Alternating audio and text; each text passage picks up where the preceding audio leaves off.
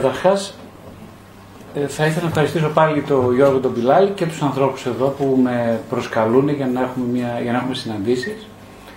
Ε, είναι πολύ ωραίο να βρισκόμαστε σε, φυσικό χώρο εκτός από το διαδικτυακό. Ε, μάλλον μας έχει λείψει όλους, το έχω καταλάβει αυτό από την τελευταία παρουσίαση του καινούριου μου βιβλίου που είδα ανθρώπους ε, που είχα πολλά χρόνια να τους δω και θεραπευόμενους στο φυσικό χώρο της παρουσίασης και ήταν πολύ σημαντικό για μένα και για εκείνους από ό,τι φαίνεται. Ε, θα μιλήσουμε σε αυτές τις τρεις ομιλίες με αφορμή τα τέσσερα βιβλία που έχω γράψει. Ε, ε, θα, θα μιλήσουμε, θα ξεκινήσουμε σήμερα από το ψυχοθεραπευτικό ταξίδι που είναι το πρώτο βιβλίο και θα προχωρήσουμε στα, στην επόμενη φορά πρώτο Θεός στο εξομολογήσει ενός ψυχοθεραπευτή και στο, την τελευταία φορά θα πιάσω τα δύο βιβλία, το πώς αντέχεις την αλήθεια και το ε, για μια ζωή με νόημα που αφορά λίγο διαφορετικές θεματικές ενότητες. Εκείνο που θα ήθελα να σας πω είναι ότι είναι πολύ σημαντικό σε αυτές τις ομιλίες, όπως σε όλες τις ομιλίες, να υπάρχει ζωντανή συμμετοχή, δηλαδή να γίνουν ε, αρκετές ερωτήσεις από εσάς, οπότε θα αφήσω πολύ χρόνο ε, για να γίνουν αυτές οι ερωτήσεις. Οι ερωτήσεις είναι ένας πολύ ζωντανός χώρος για τον ομιλητή, πολύ σημαντικό, γιατί αυτή τη στιγμή ε, εγώ προσωπικά καλούμε να εμπιστευτώ την, ε, τον ελεύθερο συνειρμό. Τον ελεύθερο συνειρμό, τι σημαίνει ελεύθερο συνειρμό, ε, δεν έχω προετοιμάσει κάτι. Ε, στην τελευταία την παρουσίαση του βιβλίου που έγινε πριν από 15 νομίζω περίπου μέρες, ε, με ρώτησε κάποιος από το ακροατήριο αν είναι πολύ σημαντική η προετοιμασία. Εγώ είχα πει, λίγο ακούστηκε αφθάδες αυτό που είπα και όντως ζητώ συγγνώμη αν ακούστηκε έτσι, ήθελα να το εξηγήσω. Ε, είπα ότι δεν χρειάζεται, εγώ δεν χρειάζομαι προετοιμασία. Αυτό ακούγεται αφθάδες, όντως, και ακούγεται και εντελώς ανεδαφικό, δηλαδή δεν στέκει αυτό το πράγμα. Όλοι χρειαζόμαστε προετοιμασία. Έτσι, ε, χρειαζόμαστε προετοιμασία, ενώ γνωστική προετοιμασία, για να, πούμε, να μπορέσουμε να πούμε δύο κουβέντες. Ε, εκείνο που εννοούσα, και δεν το διευκρίνησα, γιατί μάλλον δεν ήταν ακριβώς. Ε, ίσως εγώ δεν ήμουν έτοιμος, ήταν λίγο εκτός της συγκεκριμένης παρουσίασης, είναι ότι, εκείνο, ε, ότι το πιο σημαντικό είναι για έναν ομιλητή ε, του να ειδικά ψυχοθεραπευτεί ομιλητή, διαφέρει εντελώ από τους άλλους, με ποια έννοια; Ότι η ψυχοθεραπεία είναι ένας ζωντανός χώρος συνάντησης. Οποιαδήποτε γνώση, οποιαδήποτε επίγνωση κυρίως, προκύπτει σαν αποτέλεσμα ε, ε, μιας κάποιου τύπου συνουσίας, μετοχής, με, κοινωνίας, ανάμεσα σε τουλάχιστον δύο πρόσωπα. Όλη η γνωστική προετοιμασία, ε, το διάβασμα, οι σπουδές, η εκπαίδευση,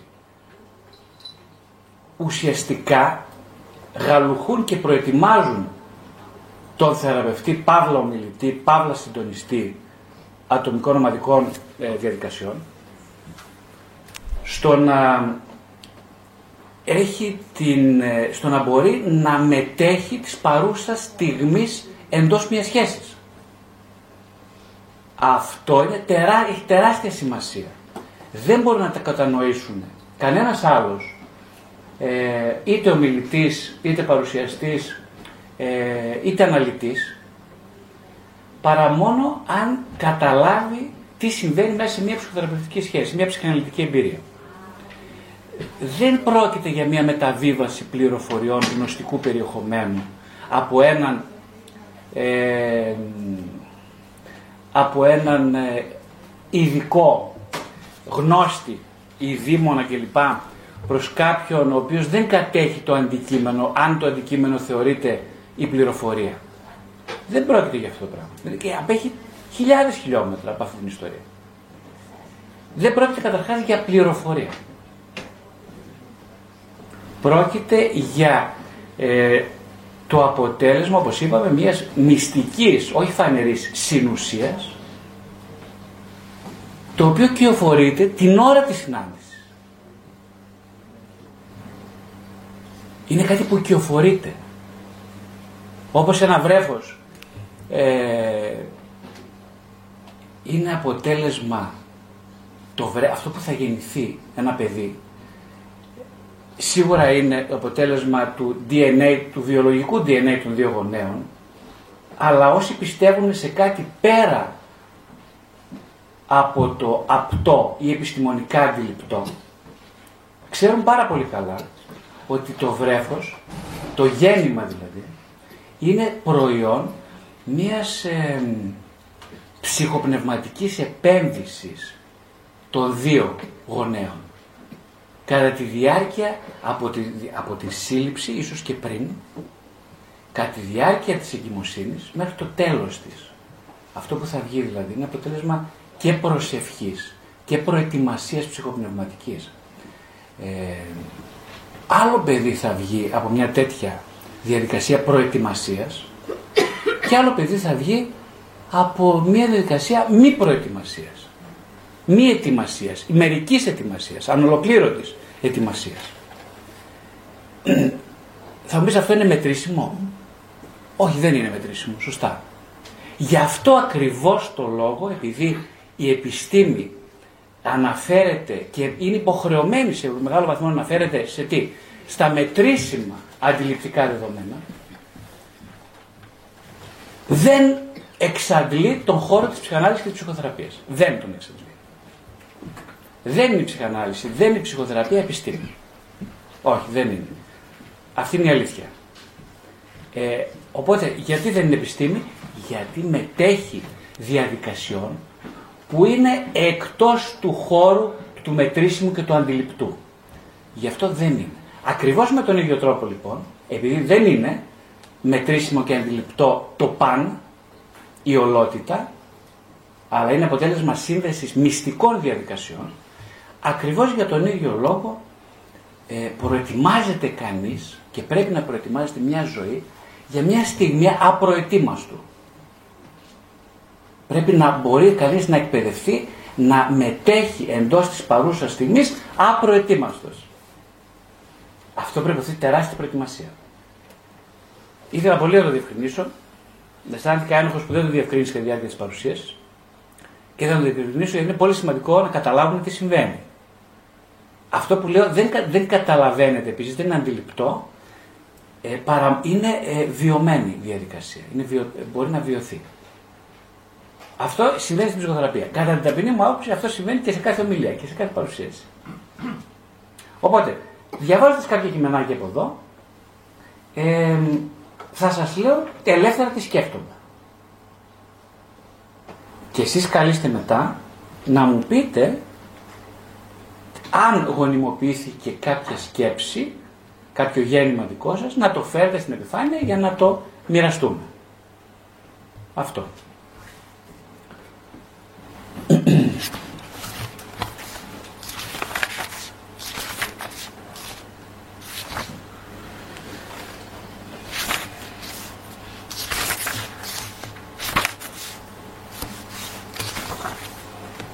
Λοιπόν, ξεκινάει το βιβλίο μετά την εισαγωγή του πρόλογο με, τον, ε, με κάποια μοιράσματα αυτογνωσίας και ένα βασικό μοίρασμα το οποίο είναι αρκετά συμπυκνωμένο ε, αλλά θα το δούμε ίσως στην πορεία έτσι ελεύθερα είναι ο, ότι ποιος είναι ο φόβος του νευρωτικού ανθρώπου.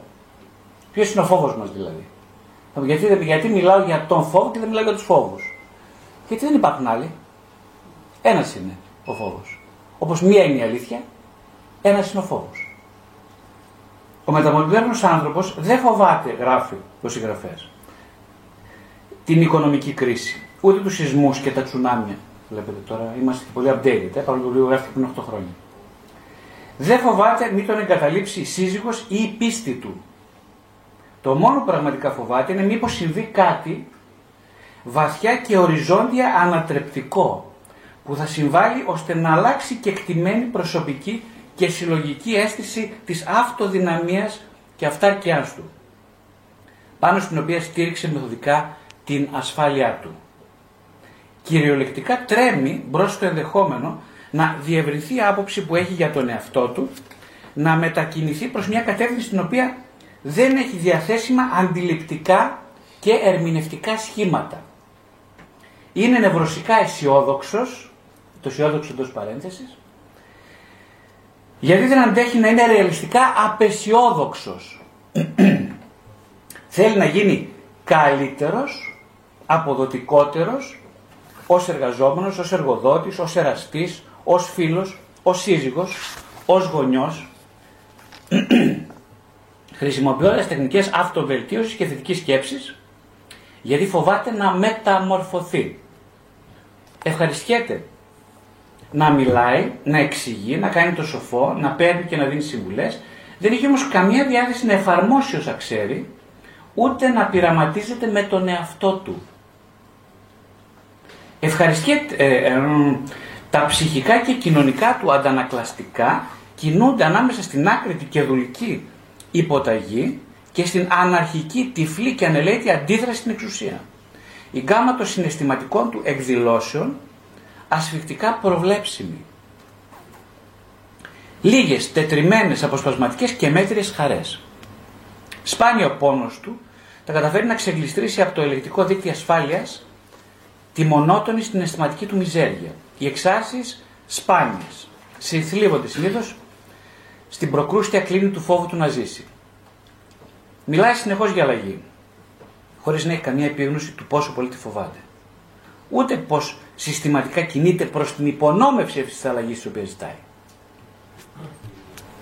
Για τους παραπάνω λόγους, ο μεταμοντέρνος άνθρωπος συνεχώς σκοντάφτει στις πληγές του γιατί δεν γνωρίζει τον εαυτό του. Ούτε είναι σε επαφή με τι εσωτερικές δυνάμεις που συνεργούν στο να μην τον μάθει ποτέ.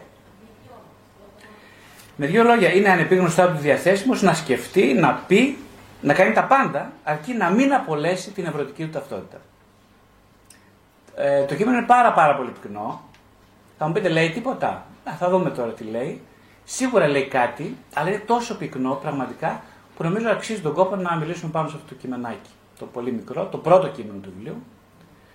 Ε, Κοιτάξτε, ε, εμείς οι ψυχοθεραπευτές ενδιαφερόμαστε, εγώ τουλάχιστον, αλλά και νομίζω και όλοι, όσο, όλος ο κλάδος αυτών των, των επαγγελμάτων, ενδιαφερόμαστε πάρα πολύ ε, για τα κίνητρα και τις προαιρέσεις των ανθρώπων. Πρώτα τις δικές μας και μετά των ανθρώπων. Πάνω σε αυτή την προαίρεση λοιπόν κινούμαστε συνεχώς, μονίμως, καθ' όλη τη διάρκεια της άσκησης της ψυχοθεραπείας. Γιατί είναι τόσο σημαντική η προαίρεση του ανθρώπου; Είναι πολύ σημαντική γιατί ουσιαστικά κατευθύνει όχι μόνο τις συνειδητές, αλλά κυρίως τις ασυνείδητες επιλογές του. Όταν λέμε για προαίρεση, μιλάμε για έναν απίστευτο τεράστιο αχανή μυστικό χώρο της ψυχής, ε, που προδιαγράφει το παρόν και το μέλλον μας. Αυτό οι άνθρωποι δεν το γνωρίζουμε. Προσέξτε λίγο, είναι το ό,τι πιο σημαντικό μπορεί να πει κανείς η πατερική θεολογία έχει ασχοληθεί πάρα πολύ με το θέμα της προαίρεσης του ανθρώπου. Είναι ο μυστικός χώρος στον οποίο ο, ο Θεός συναντάει το βάθος του ανθρώπου, συναντάει δηλαδή το ενδυνάμει πρόσωπο. Αυτός είναι ο χώρος προαίρεσης. Ε, εμείς τώρα ζούμε, οι περισσότεροι από εμάς για μια ζωή, πόσα χρόνια, 60, 70, 80, 90, 100, με ξοδεύοντας το 99,99% του προσωπικού, διαπροσωπικού και ενδοψυχικού μας χρόνου και διαλόγων αποκλειστικά και μόνο στη χώρα, στο χώρο της προσωπικότητας με την έννοια της ατομικότητας. Για να δούμε λοιπόν τι σημαίνουν όλα αυτά. Α, το, ε, στην, στο κείμενο αυτό υπάρχουν κάποιες λέξεις κλειδιά. Η λέξη κλειδιά είναι και εκτιμένη προσωπική και αίσθηση αυτοδυναμίας, η αυτοδυναμία, η αυτάρκεια, η ασφάλεια.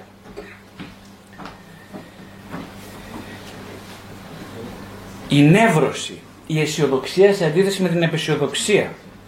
Το να γίνω καλύτερος. Τι σημαίνει να γίνω καλύτερος άνθρωπος, ε; Ακαλύτερος ως ρόλος σύζυγος, ε, πατέρας, μητέρα, ε, γονιός, φίλος, εργοδοτούμενος, εργαζόμενος. Τι σημαίνει να γίνω καλύτερος; Μιλάμε πολύ για αυτοβελτίωση, για θετική σκέψη. Τα τελευταία 40 περίπου χρόνια. Γιατί άραγε;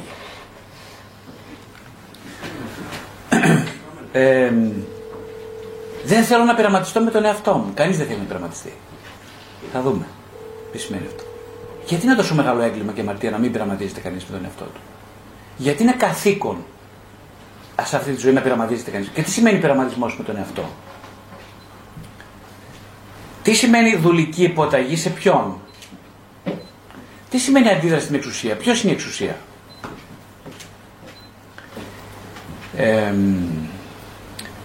Γιατί φοβόμαστε τη χαρά, τις χαρές; Γιατί φοβόμαστε τις χαρές; Γιατί αγκαλιάζουμε τη δυστυχία; Τι είναι δυστυχία, τι είναι ευτυχία;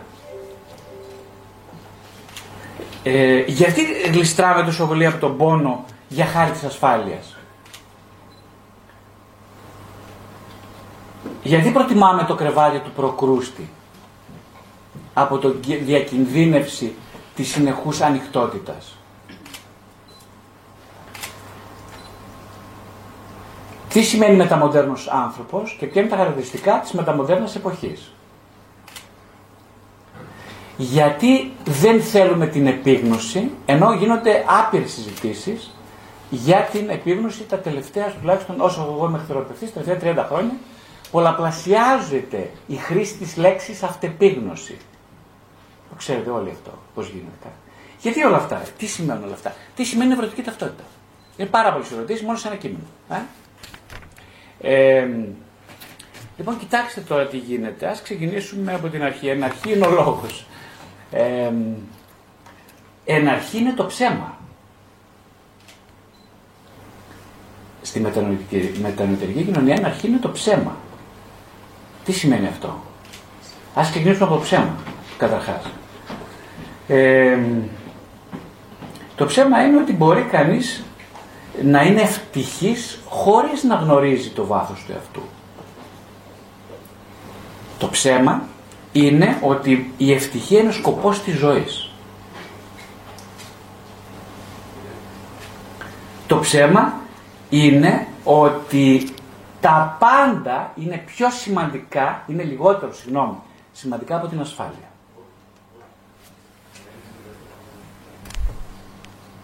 Τι συνέβη ρε παιδιά, τι χάλασε στην πορεία; Να, ε, ε, νιώθω την ανάγκη να, να σας διακόψω να πω κάτι. Η Μαρία Θεοφάνος είναι, μπορώ.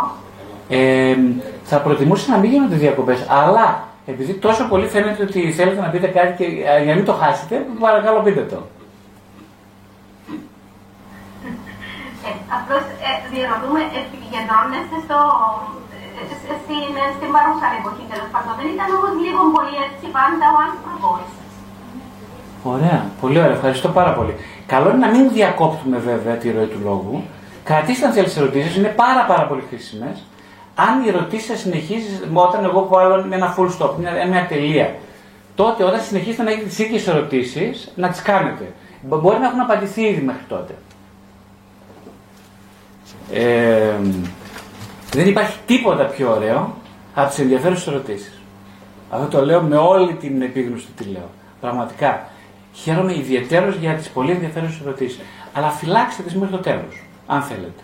Θα με βοηθήσετε πολύ. Ε, τι έχει αλλάξει λοιπόν, λέει η Μαρία.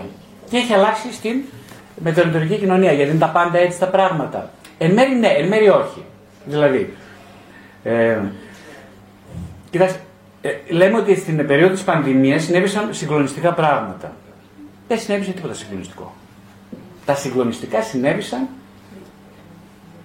από το 1910 και μετά. Ο πρώτος παγκόσμιος πόλεμος και ο δεύτερος παγκόσμιος πόλεμος. Αυτά είναι τα συγκλονιστικά στην ιστορία της νεότερης ανθρωπότητας. μετά το τέλος των δύο παγκοσμίων πολέμων, ο άνθρωπος ε, έχει χάσει απόλυτα, μιλάω πάντα ε, συλλογικά, την, την εμπιστοσύνη στον άνθρωπο. Όταν λέω εμπιστοσύνη στον άνθρωπο, εννοώ την εμπιστοσύνη στα αξιακά συστήματα που μου επικρατούσαν πριν τους δύο παγκόσμιους πολέμους, στην ηθικοδιοντολογική κανονικότητα του κοινωνικοπολιτισμικού πλαισίου. Αυτά χαθήκανε. Δεν εμπιστεύεται πια ο άνθρωπος τον άνθρωπο. Είναι δύο παγκόσμιοι πόλεμοι που γίνονται σε ρίες σχεδόν πολύ κοντά ένας στον άλλον. Έχει διαλυθεί η ανθρωπότητα. Ε, έχει διαλυθεί η εμπιστοσύνη στον άνθρωπο. Οπότε μαζί με την εμπιστοσύνη έχει, έχει χαθεί εντελώς η εμπιστοσύνη στους θεσμούς. Σε οποιαδήποτε δηλαδή κοινωνική ε, αναγκαιότητα, κανονικότητα. Τα κανονιστικά πλαίσια όλα καταρρύπτονται. Γι' αυτό ακριβώς έρχεται στη δεκαετία του 60 και 70, 1960-1970, ε, έρχεται ο άνθρωπος, ε, ε, μιλάμε σε παγκόσμιο επίπεδο, ε, κυρίως ξεκινώντας από τις δυτικές κοινωνίες, πρώτα την Αμερική και μετά όλες οι αλλαγές που συμβαίνουν στην Αμερική μεταλαμπαδεύονται στο σύνολο της ανθρωπότητας, αρχίζει να επαναστατεί. Έτσι, σε οποιαδήποτε κανονικότητα, δηλαδή δεν σέβεται πια τις αυθεντίες, η πατριαρχική κοινωνία σαν βασική θεσμικότητα καταραίει. Η πατριαρχική κοινωνία είχε κάποιες, βασικά, κάποιους βασικούς πυλώνες, ότι ο άνδρας είναι η κορυφή, η κεφαλή ε, του σπιτιού, της οικογένειας. Η οικογένεια είναι η, ο βασικός πυλώνας κοινωνικής συγκρότησης, η κοινότητα. Ε, όλα αυτά καταραίουν γιατί είδαν οι άνθρωποι, είδαμε ότι ε, δεν οδηγούν πουθενά. Δεν βελτιώνουν την ποιότητα ζωής. Ο εσωτερικός άνθρωπος δεν κέρδισε τίποτα. Πώς φαίνεται; Από τα πράγματα. Σκοτωθήκαν δεν ξέρω πόσα εκατομμύρια άνθρωποι και ε, στο δυτικό κόσμο και στον Ανατολικό, στο Ανατολικό μπλοκ, το πρώην Ανατολικό μπλοκ. Ε, δηλαδή δεν υπήρχε κανένας σεβασμός για την ανθρώπινη ζωή. Άρα όλα αυτά που στήριξαν κάποιο τύπου διοντολογική ε, κανονικότητα καταραίουν, δεν υπάρχει καμία εμπιστοσύνη, η πατριαρχική κοινωνία τελειώνει. Στη μέση της πατριαρχική κοινωνία είναι και η μητρότητα, είναι η θέση της γυναίκας, αμφισβητείται πάρα πολύ. Αυτό, ε, αυτό εμβολιάζεται όλη αυτή η αμφισβήτηση από την, ε, την εκβιομηχάνηση της κοινωνίας και στην πορεία μετά το 70 την αλματώδη ανάπτυξη της τεχνολογίας. Ε, ο άνθρωπος λοιπόν αρχίζει να πιστεύει, να αυτοθεοποιείται, δηλαδή να γίνεται ο ίδιος μια, ε, μια, μια πίστη στο απόλυτο. Ο ίδιος πιστεύει στον εαυτό του κάτι απόλυτο. αυτό έχει μια, το αποτέλεσμα είναι ότι ο ανδρισμός αρχίζει να αυτοαμφισβητείται το ίδιο και η, η θέση της γυναίκας. Η γυναίκα αρχίζει να παίρνει μια θέση πολύ πιο, ε, θα τη λέγαμε, ε, ενεργή στα πράγματα της, ε, στην, στην κοινωνική και επαγγελματική δράση. Δεν είναι πια αυτή που υποτάσσεται, είναι αναγκασμένη να υποτάσσεται στις επιταγές του άντρα. ο άντρας από την άλλη αρχίζει να αυτοαμφισβητούμενος δεν ξέρει πια ποιος είναι ο ρόλος του. Η γυναίκα ε, ε, ε, παίρνοντας περισσότερους ρόλους αρχίζει να μπερδεύεται, να, να αισθάνεται και εκείνο ότι δεν πατάει πια σε σταθερό έδαφος. Η, η αυτοαμφισβήτηση και η αμφισβήτηση των δεσμών οδηγεί τελικά σε μια έξαρση της ε, ρευστότητας, δηλαδή της ανασφάλειας. Η ανασφάλεια, ξέρετε, είναι η πηγή του φόβου ε, όταν φοβάσαι πολύ ότι δεν έχεις κάπου να κρατηθείς από κάτι, από αυτό που ονομάζουμε έτσι μια θεμελιακή κανονικότητα, ε, τι κάνεις, ε, αυτοθεωπήσει αναγκαστικά, γιατί από κάπου πρέπει να κρατηθείς, όπως είπαμε. Ε, αυτό όμως επειδή ο άνθρωπος δεν είναι Θεός, δεν έχει δηλαδή μια απόλυτη, αμετακίνητη παρουσία εσωτερική, ε, είναι δηλαδή κάτι που είναι πρώτον διασπασμένο και κάτι που κινείται συνεχώς, δεν μπορεί να στηριχθεί στον εαυτό του. Οπότε χάνει τα χέρια της ασφάλειας. οπότε εκείνη την εποχή ακριβώς, όχι κατά σύμπτωση, ξεκινά μια από όλο και μεγαλύτερη επένδυση στον αρκισισμό. Ο ναρκισισμός πια σαν μια ε, κοινωνική, ένα κοινωνικό θέσφατο, κοινωνικοπολιτισμικό θέσφατο, εξαπλώνει τα πλοκάμια του σε όλη την δυτική κυρίως κοινωνία και επεκτείνεται συνεχώς, συνεχώς μέχρι και σήμερα. Επεκτείνεται συνεχώς. Είναι η μόνη παρηγοριά σε έναν κόσμο, σε έναν κόσμο κανονικοτήτων που καταραίει. Ε,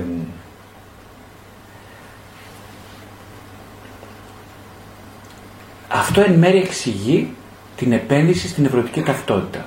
Λέει ο Γιούγκο ότι η νεύρωση είναι, μέσα στους πολλούς, πολλούς ορισμούς της νεύρωσης, ότι η νεύρωση είναι ε, ένας πόνος βαθύς, ο οποίος δεν έχει αποκαλύψει ακόμα το νόημά του.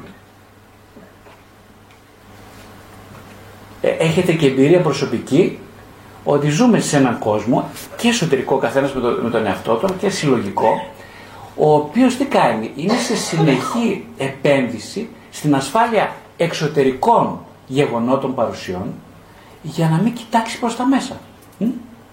Να μην γυρίσεις να δει προς τα μέσα. Γιατί τι θα δει αν γυρίσει κανείς να δει προς τα μέσα; Θα δει μια διωγγωμένη ανασφάλεια. Ένα φόβο. Αυτό συμβαίνει σε συλλογικό επίπεδο. Υπάρχει και το πιο ατομικό ψυχικό επίπεδο, θα το λέγαμε, στο οποίο συμφωνεί η ψυχανάλυση ότι ε, ποια είναι η διαδικασία για την δόμηση της προσωπικότητας. Η Ιουγγιανή ψυχανάλυση συγκεκριμένα λέει ότι σύμφωνα με την γενικότερη ψυχαναλυτική θεώρηση ότι η δόμηση ξεκινάει από την ε, σύλληψη και την γέννηση του παιδιού. Ε, πάντα η, η, το, η, δομείται το εγώ, δηλαδή αυτό το ισχυρό ε, ε, πανεποπτικό, συνειδητό όργανο αντίληψης του εαυτού, αυτό είναι το εγώ ή η προσωπικότητα, όπως τη λένε άλλοι, στα πολύ πολύ πρώιμα χρόνια της ζωής, ως καθρεπτική αντανάκλαση στο βασικό πρόσωπο της στην αρχή της ζωής. Αυτός είναι ο που ξέρετε είναι η μαμά, είναι η μητέρα. Ε, οπότε έτσι δομείται η πρώτη εικόνα για το ποιος είμαι. Ένα βασικό λοιπόν απίστευτα σημαντικό ερώτημα με τη γέννηση του ανθρώπου είναι ποιος, ποιος είμαι. Ποιος είμαι. Αυτό δεν είναι ένα γνωστικό αίτημα, είναι βαθιά οντολογικό και υπαρξιακό αίτημα. Ε, ποιος είμαι. Ε, το μωρό, όπως γνωρίζετε πολύ καλά, δεν είναι ένας ε, λογικός αρχικά οργανισμός, είναι ένα βαθιά ψυχοσωματικό όν που αυτόματα λειτουργεί ε, καθρεφτιζόμενο στο πρόσωπο της μητέρας. Η πρώτη λοιπόν εικόνα αυτού, με βάση αυτή την, ε, τις, δο, τις δομικές ε, αρχές της ψυχανάλυσης, ε, σχηματίζεται σε ένα πολύ πρώιμο επίπεδο, πάρα πολύ πρώιμο επίπεδο, από ένα πολύ ζωντανό, ζωντανό με την έννοια ότι είναι ένα ολικό, ένα, ένα γεμάτο που ψάχνει να βρει το νόημα αποκρισταλώνοντας μια αρχική θέση αυτού και, και την καθρεφτίζει στο πρόσωπο της μητέρας. Το πρόβλημα, όπως έχουμε πει και σε πολλές άλλες ομιλίες και το γνωρίζετε και εσείς, είναι ότι ε, η μητέρα ε, είναι ένας άνθρωπος, δηλαδή ένα άτομο, που μεγάλωσε με γονείς, παππούδες, σε εποχές πολύ προβληματικές, αν κρίνουμε από τις δικές μας γενιές, που μεσολάβησαν οι δύο παγκόσμιοι πόλεμοι, ε, που οι άνθρωποι ήταν βαθύτατα υπαρξιακά, σωματικά, ψυχικά τραυματισμένοι, ε, οπότε αυτό επηρέασε άμεσα το αντίκτυπο που είχαν τα γονικά πρότυπα εκείνης της εποχής στις μητέρες μας, στους πατεράδες μας. Οπότε δύο, τρεις, τέσσερις γενιές είναι βαθιά ευάλωτες, τρομακτικά ε, τεμαχισμένες, μόνο και μόνο επειδή γεννηθήκαν τη συγκεκριμένη χρονική περίοδο. Μια περίοδο δηλαδή που χαρακτηρίζεται από απόλυτη έλλειψη εμπιστοσύνης, ανασφάλειας, αστάθειας, ρευστότητας. Ε, οπότε στην πραγματικότητα οι γονείς μας και οι γονείς των γονιών μας είναι άνθρωποι που μεγαλώσανε πολύ τραυματισμένοι από μια κακοποιητική εκδοχή της αγάπης. Ξέρετε, ένα πολύ βασικό αξίωμα είναι ότι για να δημιουργηθεί μια σχετικά ολοκληρωμένη εικόνα αυτού, θα πρέπει να υπάρχει, το, ε, θα πρέπει να υπάρχει μια, ε, μια σχέση αγάπης με το πρώτο πρόσωπο. Τι σημαίνει αγάπη; Αγάπη σημαίνει να μπορώ, δεν είναι πρόκειται ούτε για συναισθηματισμούς, ούτε για λεκτικές επιβεβαιώσεις πω είμαι πρόσωπο. Δεν πρόκειται γι' αυτό. Η αγάπη είναι κάτι τελείω διαφορετικό. Είναι η ε, ψυχοσωματική και πνευματική αποδοχή ή επιθυμία για αποδοχή ενός άλλου προσώπου όπως ακριβώς είναι. αυτό. Ε, όχι σαν κάτι άλλο. Αλλά κοιτάξτε, εδώ, εδώ αρχίζουν τώρα τα προσκόμματα σε, στο ατομικό επίπεδο. Ε, οι μητέρες που δεν έχουν δεχθεί την αγάπη, γιατί ένας άνθρωπος που είναι ανασφαλής, πολύ ανασφαλής, πολύ τρομαγμένος, ε, είναι κομμωτιασμένο. Δεν μπορεί να τον αγαπήσει. Δεν μπορεί να αποδεχθεί τον εαυτό του, γιατί δεν έχει μάθει να αποδέχεται τον εαυτό του, επειδή οι προηγούμενοι δεν αποδέχτηκαν τους δικούς τους εαυτούς. Και οι μαμάδες και οι παπάδες δεν αποδέχτηκαν τους δικούς τους εαυτούς. Οπότε καταλήγει σε μια ε, ε αλυσιδωτή έτσι, ε, ε, συνέπεια ε, του να φτάσουμε σε ένα σημείο και να, να βλέπει κανείς, να ξυπνάει ένα πρωί και να, σαν βρέφος και να βλέπει μια μητέρα διασπασμένη, τρομοκρατημένη, φοβισμένη.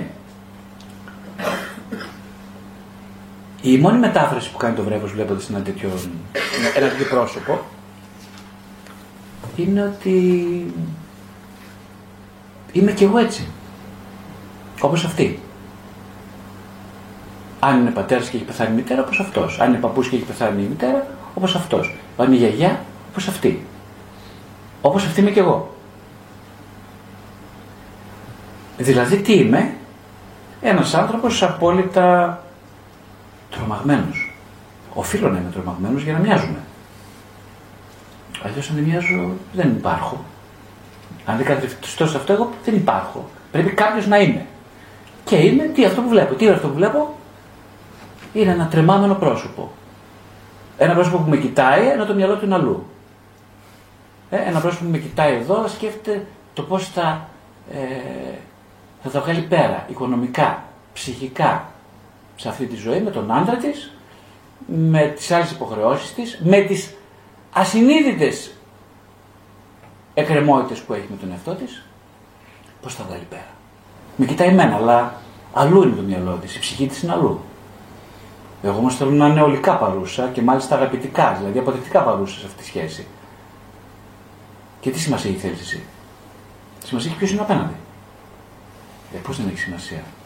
Αν, αν ε, παραγνωρίσω αυτό που θέλω να είμαι, τότε έχω μια επιλογή.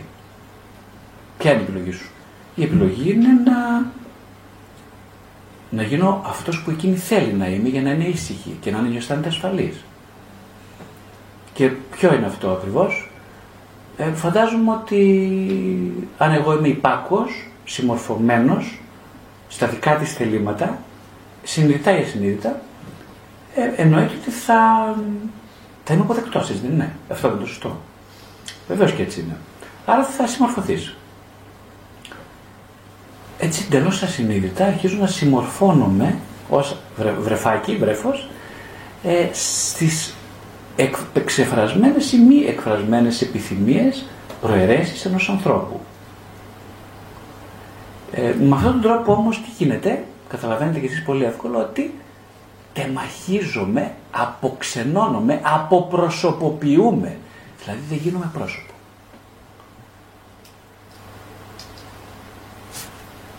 Ε, σπουδαίοι ψυχαναλυτές μιλάνε ότι σαν στόχο της ζωής, το πρώτο μισό της, είναι η προσωποποίηση του ανθρώπου.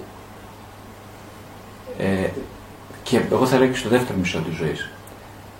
Μάλλον καλύτερα θα το λέγουμε διαφορετικά.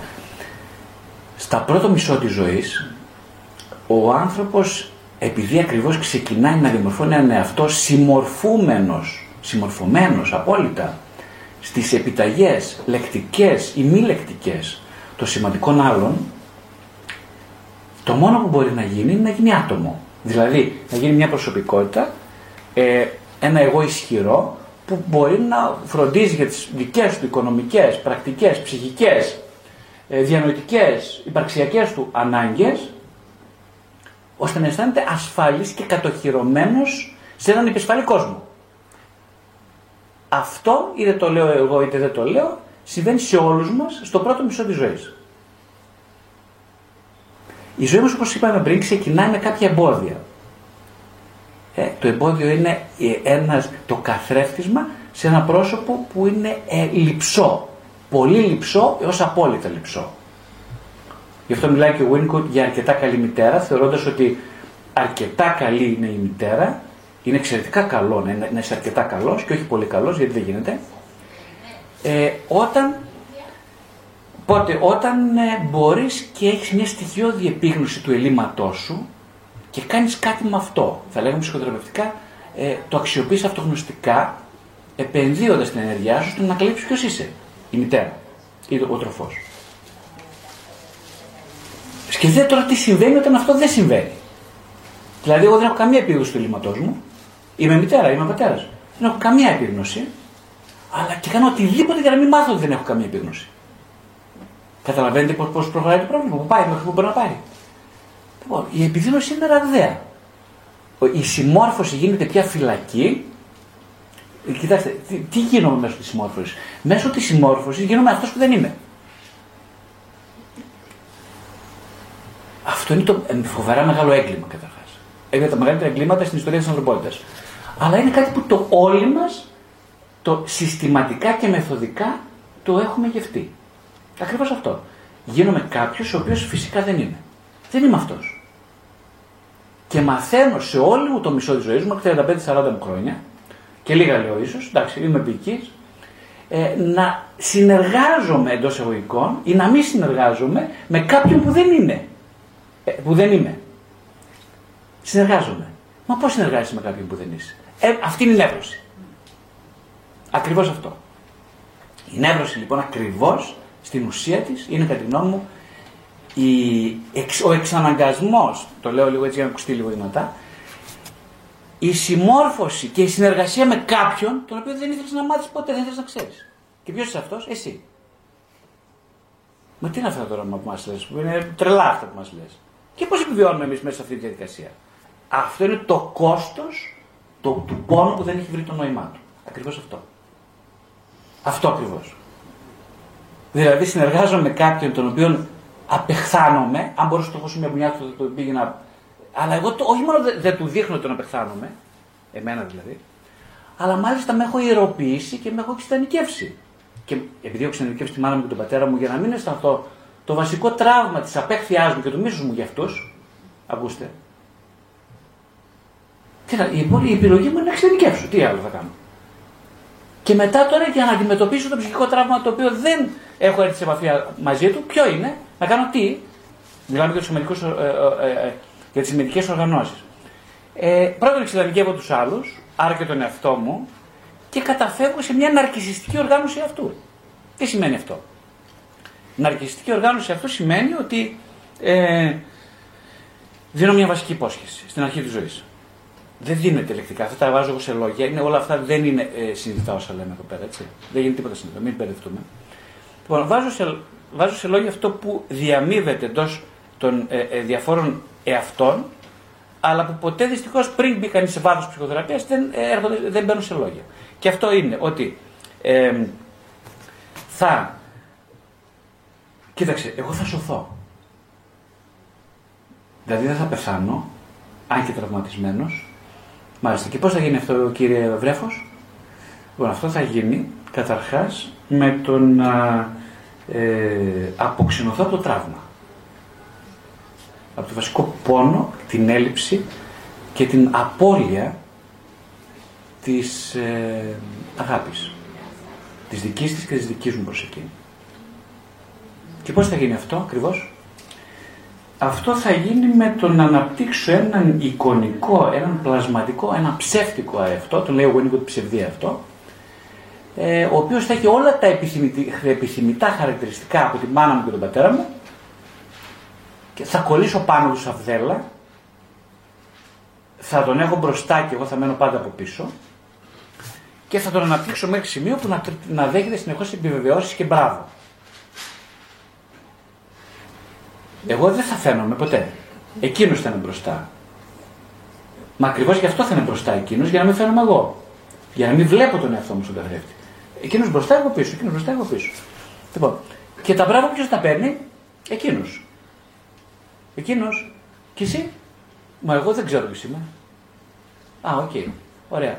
Ε, και μέχρι πού θα τραβήξει αυτή η δουλειά, πότε, πώς θα, πόσο καιρό θα τραβήξει αυτό; Κοίταξε, τώρα καταρχάς ε, μην κάνεις τις ερωτήσεις γιατί αυτό θα πάει όσο εγώ δεν, ε, ε δεν πονάω.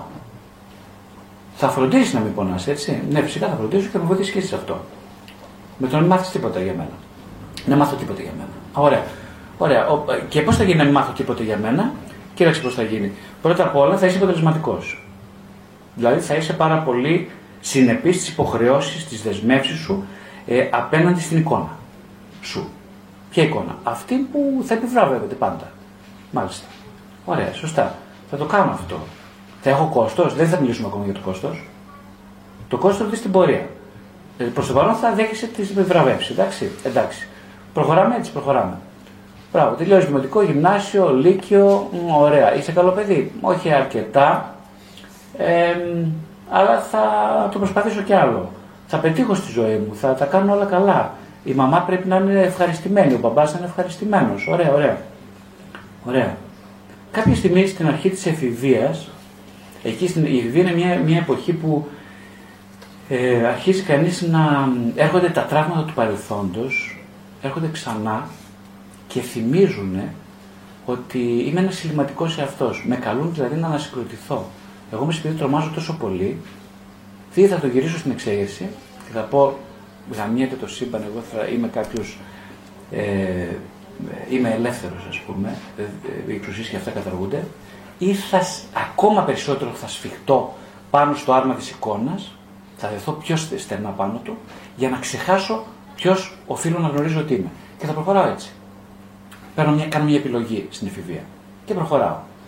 Είτε είναι ή το ένα ή το άλλο. Δεν χωράει με ενδιάμεση λύση. Οπότε η πραγματικότητα αποξενώνουμε ακόμα περισσότερο από την επιθυμία μου να μάθω ποιο είμαι. Τώρα, εδώ υπάρχει μια ευκαιρία που δίνει ο Θεός, σε συνεργασία με το συνείδητο, η οποία είναι εξής. Ε, αυτό δίνεται και στην αρχή της εφηβείας όταν αναπτύσσεται κάποιο τύπου είτε ψυχοπαθολογία είτε σωματική παθολογία. Η σωματική παθολογία και η ψυχοπαθολογία θυμίζουν μια σύγκρουση η οποία ακόμα δεν έχει γίνει ορατή. Δηλαδή, ποια είναι η σύγκρουση; Η σύγκρουση είναι ότι ε, δεν αντέχω άλλο να υποκρίνομαι ότι είμαι κάποιος που δεν είμαι. Τι σημαίνει αυτό; Ότι δεν είμαι σε επαφή με συναισθήματα, με σκέψεις, με τις πραγματικές μου επιθυμίες, με τα συναισθήματά μου, με, με, με, με, με κλπ. Ε, και από την άλλη, ο, ε, ο άλλος που σου λέει σιωπή. Θα συνεχίσει όπως ξεκίνησες. Δεν αλλάξει τίποτα. Το πάνι ασφάλειας, εσωτερική ασφάλεια. Και ποια είναι αυτή; Να μην έρθεις σε επαφή με τον πόνο. Εντάξει. Τώρα εγώ είμαι ανάμεσα στους δύο αυτούς. Μιλάει ένας, μιλάει κι άλλος και πρέπει να πάρω μια απόφαση. Συνήθως λέω εντάξει δεν πειράζει, δεν θα πάρω απόφαση. Ε, τότε αρχίζει, έρχεται η ψυχοπαθολογία, χτυπάει την πόρτα ή η σωματική παθολογία και σου λέει ότι ο αρρώστησε το παιδί. Εμφανίζει κάποια συμπτώματα. Πάμε στον γιατρό, πάμε στον ψυχολόγο, πάμε στον ψυχίατρο. Αυτή είναι η καλύτερη περίπτωση. Γιατί είναι η καλύτερη, γιατί η συμπτωματολογία να ξέρετε ότι πάντοτε έχει ένα σκοπό. Είναι καθρέφτισμα μιας εσωτερικής σύγκρουσης. Και είναι πολύ σημαντικό κανείς να δει κάπως, όχι να ηθεραπευτεί ή να γίνει καλά, δεν είναι αυτός ο σκοπός. Είναι αρχικά να δει ότι βρίσκεται σε σύγκρουση. Αυτό είναι το πρώτο βήμα. Να δω ότι είμαι σε σύγκρουση. Η αποφυγή της σύγκρουσης, παρεπιπτόντω, οδηγεί σε νέκρωση. Σύμφωνα με την ψυχανάλυση, η συγκρουσιακότητα είναι ευκαιρία. Δεν είναι, ε, δεν είναι πώς το λένε, ε, πρόβλημα. Δεν είναι πρόβλημα. Με βάση την ψυχιατρική διάγνωση βέβαια, πολλές φορές είναι μόνο πρόβλημα. Γιατί το, το επιθυμητό είναι η κανονικότητα. Να είμαστε όλοι κανονικές, δεν είναι. Κανονική σημαίνει ρομποτάκια, στρατιώτες που ακολουθούν μια συγκεκριμένη πορεία με στην ζωή αυτή. Ε, αυτή λοιπόν μέχρι τώρα είναι η, το πώς κανείς δομεί την εύρωση.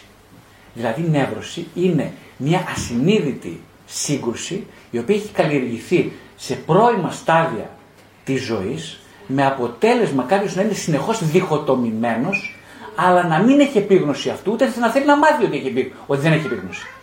Αυτός, αυτή είναι η νεύρωση. Τώρα υπάρχει ένα άλλο μεγάλο θέμα, προσέξτε τώρα, μιλά, ε, θα το πούμε, πρέπει να το πούμε σε αυτό το σημείο, ε, είναι ότι επειδή ακριβώς ε, από το 1960-70 έχει καταργηθεί τα, οι βασικοί αξιακοί πυλώνες της κοινωνίας καταργήθηκαν δεν υπάρχει τίποτα που να στέκεται κανείς, να στέκεται όρθιο ε, θα πρέπει αυτό να αντικατασταθεί όπως είπαμε με μία διόγκωση της, ε, της ναρκισιστικής κάλυψης του εαυτού. Αυτό συλλογικά και πατάει στο ατομικό δικαίωμα του να εγώ να είμαι το κέντρο του σύμπαντος.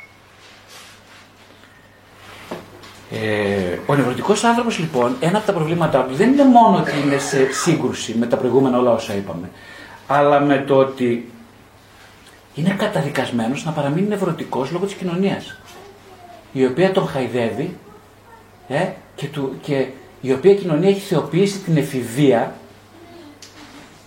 την εικονικότητα, τον αρκισισμό, σαν απόλυτα αποδεκτή κανονικότητα και είσαι καταδικασμένος, ε, δηλαδή επειδή, είναι η μόνη αποδεκτή πραγματικότητα, θα πρέπει να μεγαλώσεις, δεν θα πρέπει να μεγαλώσεις ποτέ. Τι σημαίνει ότι δεν θα μεγαλώσεις; Θα παραμείνεις ανώριμος για πάντα. Τι σημαίνει ανώριμος για πάντα; Ανώριμος σημαίνει ότι ε, για τα πάντα θα φταίνει οι άλλοι, οι γονείς σου. Σωστά, πάντα θα φταίνει οι γονείς σου.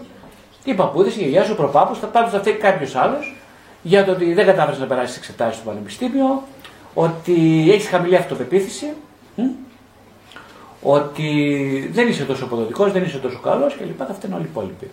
Και μια ολόκληρη εκστρατεία, ολόκληρη γενιά ψυχοθεραπευτών, ε, ομάδων αυτοβοήθειας, talk show, δεν ξέρω τι άλλο, μας έχει πείσει ότι το κανονικό είναι να είσαι δυστυχής και θύμα.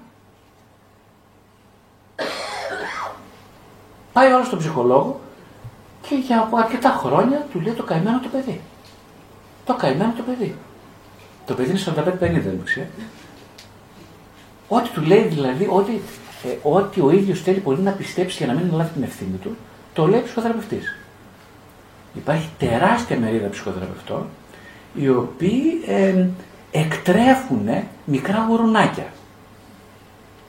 Ναρκιστικά γουρουνάκια. Τα εκτρέφουν. Ξέρετε γιατί τα εκτρέφουν. Πρώτον γιατί το χρήμα πέφτει άφθονο, ένα. Όχι μόνο οι ψυχοθεραπευτές, δεν είναι αυτό. Τα εκτρέφουν γιατί και οι ίδιοι είναι μπερδεμένοι άνθρωποι. Δηλαδή και οι ίδιοι πιστεύουν, έχουν μείνει στο ρόλο του θύματος, εκεί έχουν καθυλωθεί. Και στο ότι ναι, είναι, ταυτίζω, όλοι ταυτίζονται, ψυχοθεραπευτές, ε, πολιτικοί οι οποίοι μας ε, χαϊδεύουν τα αυτιά, ε, οι μανάδες μας, όλοι τα λέγουν, εσύ είμαι ένοχος, εγώ δεν το φρόντισα το παιδί, το παιδί θα γίνει 40, 45, 50 εγώ είμαι ένοχος, ναι. Ναι, βρε παιδί μου, είσαι ένοχος. Πολύ σωστά, έχεις δίκιο. Σε μαμά απευθύνουμε τώρα. Ναι, είσαι ένοχη, σωστά. Ξέρεις τι σημαίνει ενοχή. Θες να σου πω εγώ; Η ενοχή είναι εξαιρετικό φρούτο. Αλλά πότε, τι σημαίνει ενοχή; Να διχωρίσουμε λίγο μερικά πράγματα. Η ενοχή λοιπόν, έχει πολλά ενοχής, δεν θα μιλήσουμε σήμερα. Ένα βασικό είναι ότι εγώ έχω κάνει κάποιο λάθος στη ζωή μου. Συγκεκριμένα λάθη έχω κάνει. Πώς το έχεις καταλάβει, μέσα στην ψυχοθεραπεία, μέσα από την, με, με την, ε, μέσα από την εξομολόγηση, μέσα από την ε, πίστη μου, με το να πάρω σοβαρά τον εαυτό μου κάποια στιγμή, κατάλαβα ότι έχω κάνει λάθη. Ωραία. Και πού σε ωφελεί όλο αυτό τώρα, που κατάλαβα ότι έχεις κάνει λάθη; Ε, όχι, ε, είμαι ένοχος. Συνέχεια θα πάω στο πνευματικό, θα λέω συνέχεια ότι είμαι ένοχος. Ότι είμαι ανεπαρκής, ότι είμαι το ένα. Δεν είμαι καλή μάνα, δεν είμαι αυτό, δεν είμαι εκείνο ε, θα πάω στην ψυχοθεραπεία, θα κλαίω συνέχεια στην ψυχοθεραπεία γιατί είμαι εκείνο, είμαι το άλλο, είμαι χάλια. Δεν τα κατάφερα, δεν τα κατάφερα. Ναι, ρε παιδί, πώς σε βοηθάει αυτό; Ε, να, δεν είναι σημαντικό να είναι κανείς σε επαφή με τα συναισθήματά του. Όχι, δεν είναι σημαντικό. Στο πω διαφορετικά. Είναι πολύ σημαντικό, αλλά σημαντικό είναι να τα συναισθήματα αυτά να γίνονται αφορμή, να κινητοποιηθεί κανείς για να αλλάξει. Η, το γεγονός ότι δεν είσαι αρκετά καλή ως μητέρα σε έχει βοηθήσει το να το αλλάξει αυτό; Τι εννοείς ακριβώς; Εννοώ το να, να πεις ε, ε, λοιπόν, θα αλλάξω αυτό. Δεν είμαι αρκετά. Θα το κάνω αλλιώς. Γιατί είσαι ένοχη; Είμαι ένοχη γιατί δεν ήμουν καλή μητέρα. Δηλαδή, δεν βλέπω το παιδί μου συχνά. Ωραία. Θα κάνεις κάτι γι' αυτό; Μα δεν είναι εύκολο. Εγώ σε ρώτησα να θα κάνεις αύριο το πρωί κάτι γι' αυτό. Δεν σε ρώτησα αν είναι εύκολο. Θα κάνεις κάτι. Εκεί σταματάει η συζήτηση. Τι σημαίνει είσαι, δεν είσαι καλός πατέρας, Σήμερα δεν βλέπω αρκετά το παιδί μου. Θα κάνεις κάτι γι' αυτό; Μα δεν είναι εύκολο. Φυσικά δεν είναι εύκολο. Εγώ ρώτησα αν θα κάνει αύριο το πρωί κάτι. Δηλαδή τι να κάνω; Δεν ξέρω τι. Κόψεις 5 λεπτά από εκεί και να το δώσω πρόσθεση 5 λεπτά από το πρωί. Στη σχέση σου. Μπορείς; Είναι δύσκολο. Μπορεί. Ένα λεπτό μπορείς. Και αυτό δύσκολο.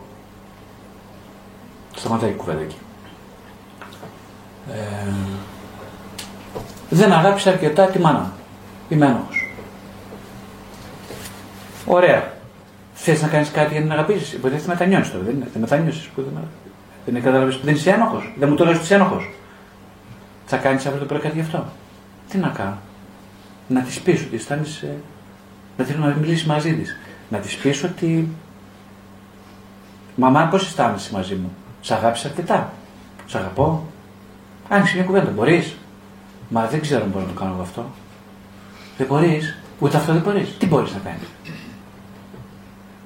Μπορείς να της πεις ότι να την πάρεις ένα τηλέφωνο σήμερα, ας πούμε, περισσότερο. Ε, να την πάρεις να την πάρεις πιο συχνά τηλέφωνο. Να την παίρνεις, ας πούμε, μία φορά τη εβδομάδα αντί για μία φορά τις δύο εβδομάδες. Μπορείς. Δεν ξέρω αν μπορώ αυτό. Μπορείς να αρχίσεις να ζητάς συγγνώμη από τη μάνα σου για κάποια πράγματα που έκανες ή που σκέφτεσαι ότι έκανες. Δεν ξέρω αν μπορώ να το κάνω αυτό. Ε, φάει λίγο χυλό τότε, να σου περάσει. Τι πρέπει να κάνεις. Τι, τι, δεν θέλεις να κάνεις τίποτα. Αυτή η ενοχή είναι θάνατος. Η ενοχή όμως που σου λέει ότι νιώθω πραγματικά ένοχος, δεν έπρεπε αυτό να είναι εκεί, έπρεπε να είναι εκεί. Μάλιστα. Ωραία. Θα το, αύριο το πρωί το πάω εκεί. Τώρα, αυτή τη στιγμή το πάω εκεί. Αυτή η ενοχή που πλησιάζει με τη μετάνοια είναι ζωή. Είναι αναγέννηση, είναι ανάσταση. Αυτή η ενοχή. Κοιτάξτε τώρα τι γίνεται. Η αρρώστια της κοινωνίας σήμερα είναι ότι η ενοχή έχει εντελώς ενοχοποιηθεί. Δηλαδή θεωρείται κάτι κακό.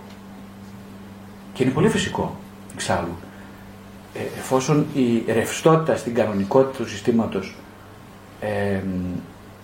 δεν θέλει ανθρώπους ένοχους, δηλαδή θέλει ανθρώπους οι οποίοι θα είναι, θα είναι ένοχοι τόσο ώστε να μην αλλάζουν. Καταλαβαίνετε. Δεν θα είναι ένοχοι για να αλλάξουν. Για μένα προσωπικά, το γεγονός ότι αυτή τη στιγμή δεν υπάρχει υγιής θρησκευτικότητα, σχεδόν είναι απειροελάχιστη η θρησκευτικότητα των ανθρώπων, δεν μιλάω μόνο για την Ελλάδα, μιλάω παγκοσμίως. Ε, τι είναι ένα πολύ μεγάλο κακό που συμβαίνει σε αυτό; Παρένθεση. Έχει από έρευνες δειχθεί ότι οι άνθρωποι που είναι κοντά στο Θεό, εκκλησιάζονται, θρησκεύουν, δεν μιλάω μόνο για την Ορθόδοξη πνευματικότητα, είναι οι άνθρωποι οι οποίοι είναι πιο ευτυχείς. Γιατί άραγε είναι πιο ευτυχείς, γιατί για πολλούς λόγους. Πρώτον, γιατί έχουν, ε, ζουνε, ε, έχουν πιστέψει ότι ένα κανονιστικό πλαίσιο που τίθεται έξω από τον εαυτό μπορεί να θέσει κάποιους όρους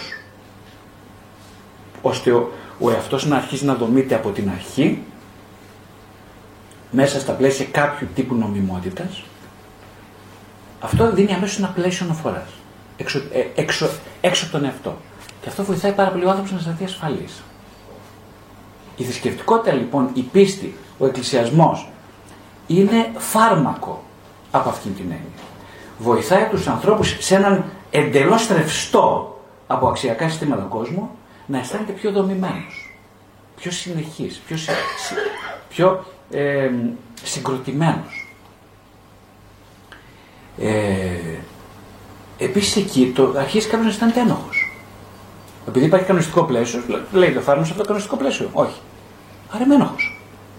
Αλλά μπορεί να το αλλάξω αυτό. Μπορεί, ναι, φυσικά μπορώ. Με το να κάνω κάτι αντίθετο, μια κίνηση αντίθετη. Τώρα τι γίνεται, υπάρχουν δύο πράγματα μες στον άνθρωπο που τον τρώνε. Το ένα είναι η ντροπή και το άλλο είναι η ενοχή. Ε, παρένθεση, ο μετανοητικός άνθρωπος έχει καταργήσει και την ντροπή και την ενοχή. Σαν κάτι αποδεκτό. Η ντροπή διαφέρει από την ενοχή. Ενοχή είναι όταν φαντασιακά ή πραγματικά έχω κάνει κάτι λάθος.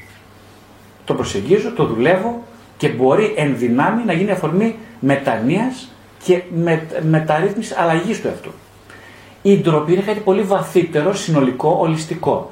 Ντροπή είναι αυτό που νιώθει ένα παιδί που κοιτάει στα μάτια της μάνας του και βλέπει ένα κατακαιρματισμένο εαυτό. Αυτό που λέγαμε στην αρχή.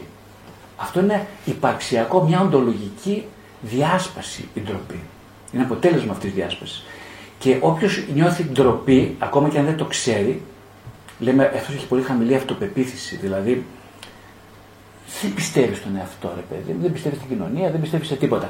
Αυτός που νιώθει ντροπή, λοιπόν, τι είναι, είναι κάποιος ο οποίος έχει απορρίψει, ακόμα και αν δεν το ξέρει, ε, συνολικά την εμπιστοσύνη στον εαυτό. Επειδή δεν τον πίστεψε κανένας. Αυτός ο άνθρωπος, προσέξτε το, το φοβερό το αμάρτημα της ιστορίας, είναι ότι αυτός δεν μπορεί να νιώσει ούτε ένοχος.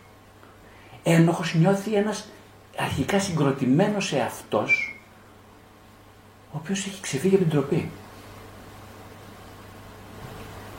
Σκοπός της ψυχοθεραπείας, όπως λέει ο Φρόιτ σε αυτό το σημείο πολύ σωστά, κατά τη γνώμη μου, είναι, της ψυχανάλυση, είναι το να μπορέσει να δω, ε, ο ψυχοθεραπευτής να βοηθήσει τον άνθρωπο που έρχεται συνήθως με μια βαθιά αίσθηση ντροπής, αναξιότητας συνολικής για τον εαυτό, να δομήσει ένα εγώ τέτοιου τύπου, πιο ισχυρό, πιο, α, ε, πιο καλά ρυθμισμένο, πως σταδιακά να αρχίσει να νιώθει ένοχος.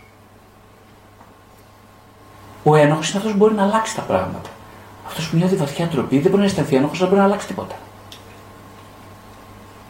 Ερχόμαστε λοιπόν πίσω στο ζήτημα της θρησκευτικότητας, ότι η θρησκευτικότητα ε, βοηθάει σε δύο κεντρικά σημεία, στα οποία συνδράμει η ψυχοθεραπεία. Το ένα είναι, ε, υπάρχει το κανονιστικό πλαίσιο που βοηθάει τον άνθρωπο να αισθανθεί ένοχος, άρα να αλλάξει. Το δεύτερο είναι ότι αν αισθανθεί κανείς, είτε μέσα από το πνευματικό, είτε μέσα από την ίδια επασχέση με τον Χριστό, μέσα από την προσευχή, την αγκαλιά του Θεού, δηλαδή ενός όντως απόλυτα εταίρου, που αγκαλιάζει τον έτερο εγώ με μια συγκλονιστική τύπου αποδοχή, αγάπη που ποτέ δεν τη δέχτηκε ένα, ένα τεμαχισμένο εγώ όπως αυτό το δικό μου εκείνη τη στιγμή καταλύεται η ντροπή. Η ντροπ, το αντίδοτο της ντροπής είναι ο Χριστός. Γιατί είναι ο Χριστός; Το αντίδοτο της ντροπής. Γιατί συγκλονίζει την ύπαρξή σου με μία, με κάποιο τύπου αγάπη εντελώς ξένη που αγκαλιάζει τον ενδυνάμει αυτό. Αυτό που πάντα ήθελες να είσαι αλλά δεν μπορείς ποτέ να πλησιάσεις. Ε,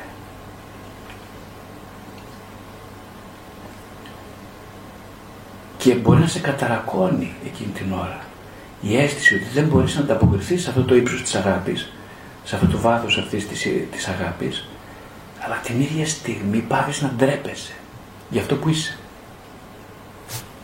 Αυτό λοιπόν που δεν μπορεί να σου το δώσει ούτε σου το έδωσε μια κατατεμαχισμένη, βαθιά πληγωμένη μητέρα ή πατέρας ε, η σχέση με τον Χριστό όχι απλά το αποκαθιστά αλλά μπορεί να, ε, να δημιουργήσει μια τέτοια βαθιά αίσθηση ευγνωμοσύνης αποστασιοποίησης από το τραύμα που να θέσει καινούργια θεμέλια ύπαρξης ευγνωμοσύνης και συγχωρετικότητας προς τους άλλους, ακόμα και προς τη μητέρα σου.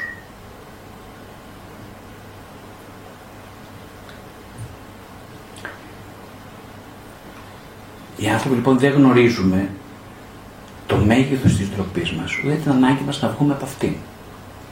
Δεν τα ξέρουμε.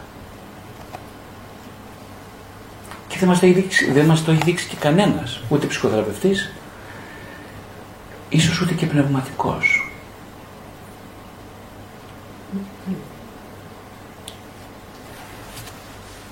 Οπότε ε, είμαστε σε ένα πέλαγος αγνωσίας. Ε, και γι' αυτό όπως γράφει το κείμενο είμαστε τρομακτικά φοβισμένοι. Έρχεται λοιπόν η σχέση με τον Χριστό όταν είναι ζωντανή να καταλύσει τη βαθιά υπαρξιακή ντροπή να αισθανθείς βαθιά ένοχος που δεν αγαπάς όπως εκείνος αγάπησε και τότε να μπεις στην αξία ενός κανονιστικού συστήματος. Ο νόμος, εκ της αγάπης έρχεται ο νόμος, υπακούει στον νόμο. Όχι, όχι μόνο εκ του νόμου πάμε στην αγάπη. Ε, και τότε ακριβώς επειδή αισθάνεσαι ένοχος, αλλά μια ενοχή η οποία έχει προποθέσει γιατί πατάει στην, απα, στην, στην, στην, στην, στην, στην εξορία της ντροπής από, από μέσα σου. Ε, θέλεις πια να, να, ε, να δώσεις και εσύ ως αντιστάθμισμα σε αυτή την αγάπη κάτι που υπερβαίνει τον εαυτό σου. Αυτή είναι η, ψυχο, αυτή είναι η ψυχοπνευματική σχέση. Η αγάπη μόνο μπορεί να οδηγήσει σε μετάνοια, προσέξτε τώρα. Δεν υπάρχει άλλος, αλλιώς μετάνοια. Αυτό εξηγούμε σήμερα. Ότι αν νιώθει κανείς μετάνοια πρέπει να αγαπηθεί. Ένας λόγος λοιπόν που σήμερα ο νευρωτικός άνθρωπος είναι φοβερά προσκολλημένος στο ναρκιστικό κόλλημα είναι ακριβώς επειδή δεν είχε αγαπηθεί. Δεν μπορεί λοιπόν να μετανοήσει. Έτσι εξηγείται και η συνεχής εμπροσκόλληση στην ανοριμότητα του, του ναρκιστικού ιδεώδους. Το πρόβλημα με το ναρκισσιστικό ιδεώδες είναι ότι δημιουργεί συνεχώς επαναλαμβανόμενους κύκλους. Ε; Είναι το φίδι που τρώει την ουρά του. Όπως λέει ο Γιουνγκ, ας πούμε, ένας βασικός σύμβολος. Ε, πώς λέγεται αυτό το φίδι, λέγεται ουρο... ουροφάγος. ουροφάγος. Αυτό το φίδι νομίζω, ναι, που τρώει την ουρά του. Τρώει την ουρά του και πονάει την ώρα που την τρώει, εξαφανίζεται, αλλά δεν μπορεί να σταματήσει να το κάνει. Καταλάβατε, είναι πολύ τρομακτικό αυτό. Είναι, με αισθάνεται ότι είναι η μόνη του διέξοδος ο ναρκισισμός. Βλέπετε ότι σήμερα λοιπόν ε, ζούμε σε μια κοινωνία που είναι τόσο πολύ θεοποιεί τον αρκισισμό με τον ίδιο τρόπο που ε, ε, θέλει σταδιακά να υποκαταστήσει την εικόνα με το πρόσωπο. Και αυτός είναι ο στόχος αυτής της κοινωνίας μας σήμερα. Δεν θέλει να δημιουργήσει ανθρώπους, γι' αυτό κατά τη μου είναι απανθρωπιστική, θέλει να δημιουργήσει ναρκισιστικά είδωλα που απλά απευθύνεται το ένα στο άλλο εν ματαιότητα, μέσα στη ματαιότητά τους. Και το καταφέρνει εξαιρετικά καλά, όπως βλέπετε. Ε, δεν ξέρω αν μπορεί να ζήσει, αν ξυπνάτε το πρωί, αν κάνετε κάτι άλλο τόσο να ανοίξει το iPhone, αν κοιμάστε πριν, ε, πριν όταν κοιμάστε ένα δευτερόλεπτο πριν, αν δεν έχετε δει το iPhone, ε, νομίζω ότι η τουαλέτα έχει πια αποκατασταθεί από το iPhone σαν προτεραιότητα. Την εντύπωση έχω. Νομίζω ότι έχει αποκατασταθεί. Που σημαίνει ότι ε, είναι, είναι τραγικό αυτό, αλλά το πιο τραγικό είναι ότι νομίζουμε ότι είναι φυσιολογικό αυτό. Δηλαδή όλοι, όλοι μας, όλοι και όσοι είμαστε εδώ μέσα, γιατί δεν είμαστε ξέρεις, εγώ προσωπικά να σου το πω έτσι, ε, από τότε που έχω το, πήρα ένα εφεδρικό iPhone, ε, το λένε αυτό το, δεν πήρα iPhone, ένα άλλο τέλος πάντων, δεν ξέρω πώς λέγεται, smartphone, σωστά, ναι, παρατηρώ την αρρώστια μου, η οποία είναι ακριβώς ένας άνθρωπος που δεν έχω, έχω μια παλιά ζώρα κινητό, αυτό το πήρα εφεδρικό, προσέξτε, δεν το έχω σαν κύριο. Παρατηρώ το βράδυ ε, αφού πάω τουαλέτα, κοιτάω το κινητό μου. Το ψηφιακό κινητό, όχι το άλλο. Το πρωί, μερικές φορές πάω τουαλέτα και μετά, αλλά έχω στο μυαλό μου πριν πάω τουαλέτα, πρέπει να τα ανοίξω. Το καταλαβαίνετε τι σημαίνει αυτό. Είναι τρομακτικό αυτό που λέω. Θα σου φαίνεται κάτι πολύ κοινότυπο, σιγά γιατί όλοι το κάνουμε. Είναι τρομακτικό. Γιατί είναι τρομακτικό, προσέξτε τώρα. Γιατί πρώτον είναι φυσιολογικό εντός εισαγωγικών, δηλαδή δεν έχουμε καμία υποχρέωση να ξεφύγουμε από αυτό. Δεύτερον, μας τρώει τη σχέση με τον εαυτό. Πώς την τρώει, θέλετε να μάθετε πώς, με το πολύ απλό τρόπο. Λέει ο Άγιος ε, Ιωάννης της Κλίμακος, ακούστε μια συγκλονιστική φράση. Ε, ο άνθρωπος που θα μείνει ενσώματος 24 ώρες αυτός θα σωθεί. Ακούστε τι είπε ο άνθρωπος, ο Άγιος αυτός. Ε, απόλυτα ταιριάζει στη σημερινή κοινωνία. Κάτι συγκλονιστικό. Τι εννοεί λοιπόν; Ας ξεκινήσουμε με μια αρχική, με μια βάση. Η βάση είναι ότι τι σημαίνει να μείνω ενσώματος; Ενσώματος σημαίνει απλά ελληνικά ότι η ψυχή, το πνεύμα και το σώμα μου αυτή τη στιγμή είναι σε σχέση μεταξύ τους. Λοιπόν, συμβαίνει αυτό στην καθημερινότητα σας για δύο δευτερόλεπτα. Ερώτημα. Παρατη, αν, θα καταλάβετε τι, τι, λέω, θα, θα το δείτε. Αν συμβαίνει για δύο με πέντε δευτερόλεπτα στην καθημερινότητά σας. Ενσώματος λοιπόν είναι αυτός, ο οποίος τώρα αυτή τη στιγμή εδώ που κάθομαι και σας μιλάω, ψυχή, πνεύμα τη σώμα είναι συντονισμένα προς μία προαίρεση. Η προαίρεση είναι συντονισμένη και καλύπτεται από τις τρεις αυτές ψυχικές ε, οντότητες μέσα μου. Αν συμβεί στο βαθμό που συμβαίνει για μερικά δευτερόλεπτα, εκείνη την ώρα είμαι ευτυχής. Γιατί είμαι ευτυχής, γιατί είμαι έστω και αποσπασματικά μέσα στον χρόνο ελεύθερος. Από τι είμαι ελεύθερος, από την, από τον, από την εύρωση της αποσπασματικότητάς μου. Λοιπόν προσέξτε τώρα, ζούμε σε μια εποχή στην οποία συστηματικά παγκοσμίως καλλιεργείται το αντίθετο από αυτό που λέω εγώ τώρα. Όποιος με, με, με πει συνωμοσιολόγο νομίζω ότι θα πρέπει να το ξανασκεφτεί. Όλοι μας εθιζόμαστε στην εικονικότητα, δηλαδή στην αποσπασματικότητα, ε, με, με, αγοράζοντας ακριβές συσκευές, πλουτίζοντας δηλαδή εταιρείες, οι οποίες είναι συντονισμένες σε, μια, σε έναν ιερό σκοπό. Στην αποϊεροποίηση της ολοκλήρωσης του ανθρώπου, δηλαδή στη, της σωτηρίας του ανθρώπου. Σωτηρία σημαίνει ολοκλήρωση, αυτή είναι η μετάφραση της λέξης σωτηρία. Εμείς δεν μπορούμε να μείνουμε για μερικά δευτερόλεπτα ενσώματοι. Σε αντίθεση με τον Άγιο Ιωάννη της Κλίμακας, εγώ θα έλεγα αν μείνεις μία ώρα ενσώματος έχεις σωθεί. Σήμερα. Μία ώρα. Είναι ασύλληπτο το ποσό της μίας ώρας. Ασύλληπτο. Ένας άνθρωπος μπορεί, νομίζω, ένας μοναχός μπορεί να δουλεύει για όλη τη ζωή για αυτό το στόχο. Για να μείνει μία ώρα μέσα στο σώμα του. Επικουρικά βέβαια έρχεται και οι νεοπλατωνικές απόψεις που λένε ότι το σώμα, η ψυχή και το πνεύμα είναι δύο πράγματα που δεν είναι ταιριασμένα μεταξύ τους. Δεν πρέπει με τίποτα να ε, συνεργάζονται. Η ψυχή είναι ανώτερη από το σώμα, το σώμα είναι καταδικαστέο. Την ξέρετε αυτή την ε, θέση. Ε, ισχύει ακριβώς το ειδικά στην Ορθοδοξία ισχύει ακριβώς το αντίθετο. Ε, δεν, δεν υπάρχει ένα ασώματο πνεύμα, έτσι. Μιλάμε για έναν ε, ενσώματο νου, ένα ενσώματο πνεύμα. Είμαστε. Λέει λοιπόν ότι το πιο σημαντικό είναι να μπορώ να είμαι. Τι σημαίνει να είμαι; Να είμαι σημαίνει αυτό ακριβώς. Είμαι ενσώματος. Είμαι συγκροτημένος. Ε, Εμείς μπορούμε να είμαστε; Είμαστε, φροντίζουμε να. Ξέρουμε ότι δεν είμαστε καταρχάς. Το πιο βασικό από όλα. Ξέρουμε ότι δεν είμαστε. Εγώ μου πήρε 10 χρόνια ψυχοθεραπεία για να καταλάβω ότι δεν είμαι.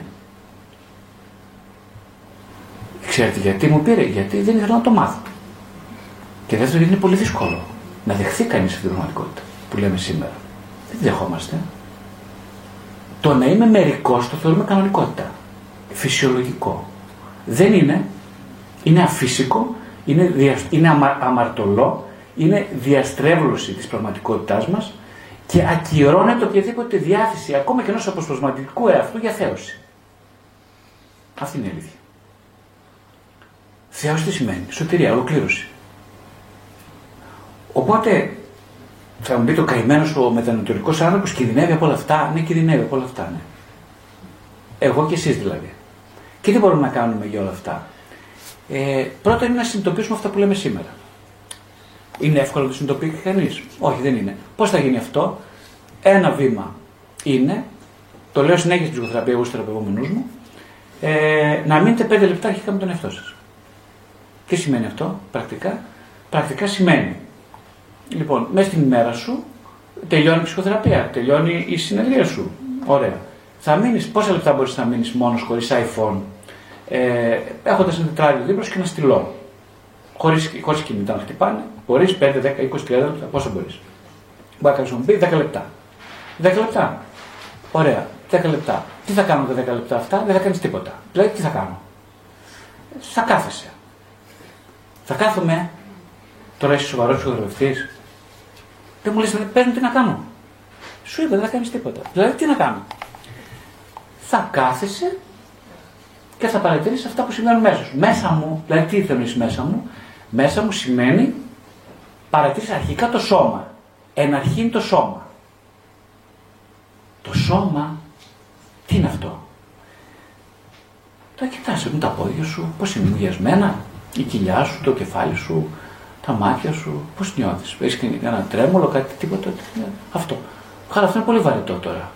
Εγώ θα αρχίσω να σκέφτομαι εκείνη την ώρα. Πολύ σωστά, έχεις γίνει βαρετό και δεν έχεις μάθει να το κάνεις ακόμα. Οπότε, ε, τι, τι μπορώ να κάνω, εκείνο που μπορείς να κάνεις είναι να, να παρακολουθείς τη σκέψη σου. Η δυσκολία σου να παραμείνει στο σώμα, μπορείς να το κάνεις αυτό. Ωραία, να το κάνω. Και τι θα κάνω, άμα θες, γράψει κιόλα μερικά πράγματα για τις παρατηρήσεις σου. Να τις γράψεις στο χαρτί. Ωραία. Ε, Επίσης, ε, παρατηρήσει τα συναισθήματά σου. Δηλαδή, τι είναι ακριβώς τα συναισθήματά μου, δηλαδή αν αισθάνεσαι άβολα με αυτό που σου είπα να κάνεις. Ε, οι περισσότεροι άνθρωποι αισθανθούν φοβερά άβολα να ξεκινήσουν να κάνουν κάτι τέτοιο. Χωρίς κινητό για 10 λεπτά και παρατηρώντας τη σκέψη, τα συναισθήματα και το σώμα μου, δεν υπάρχει κάτι πιο άβολο στον κόσμο.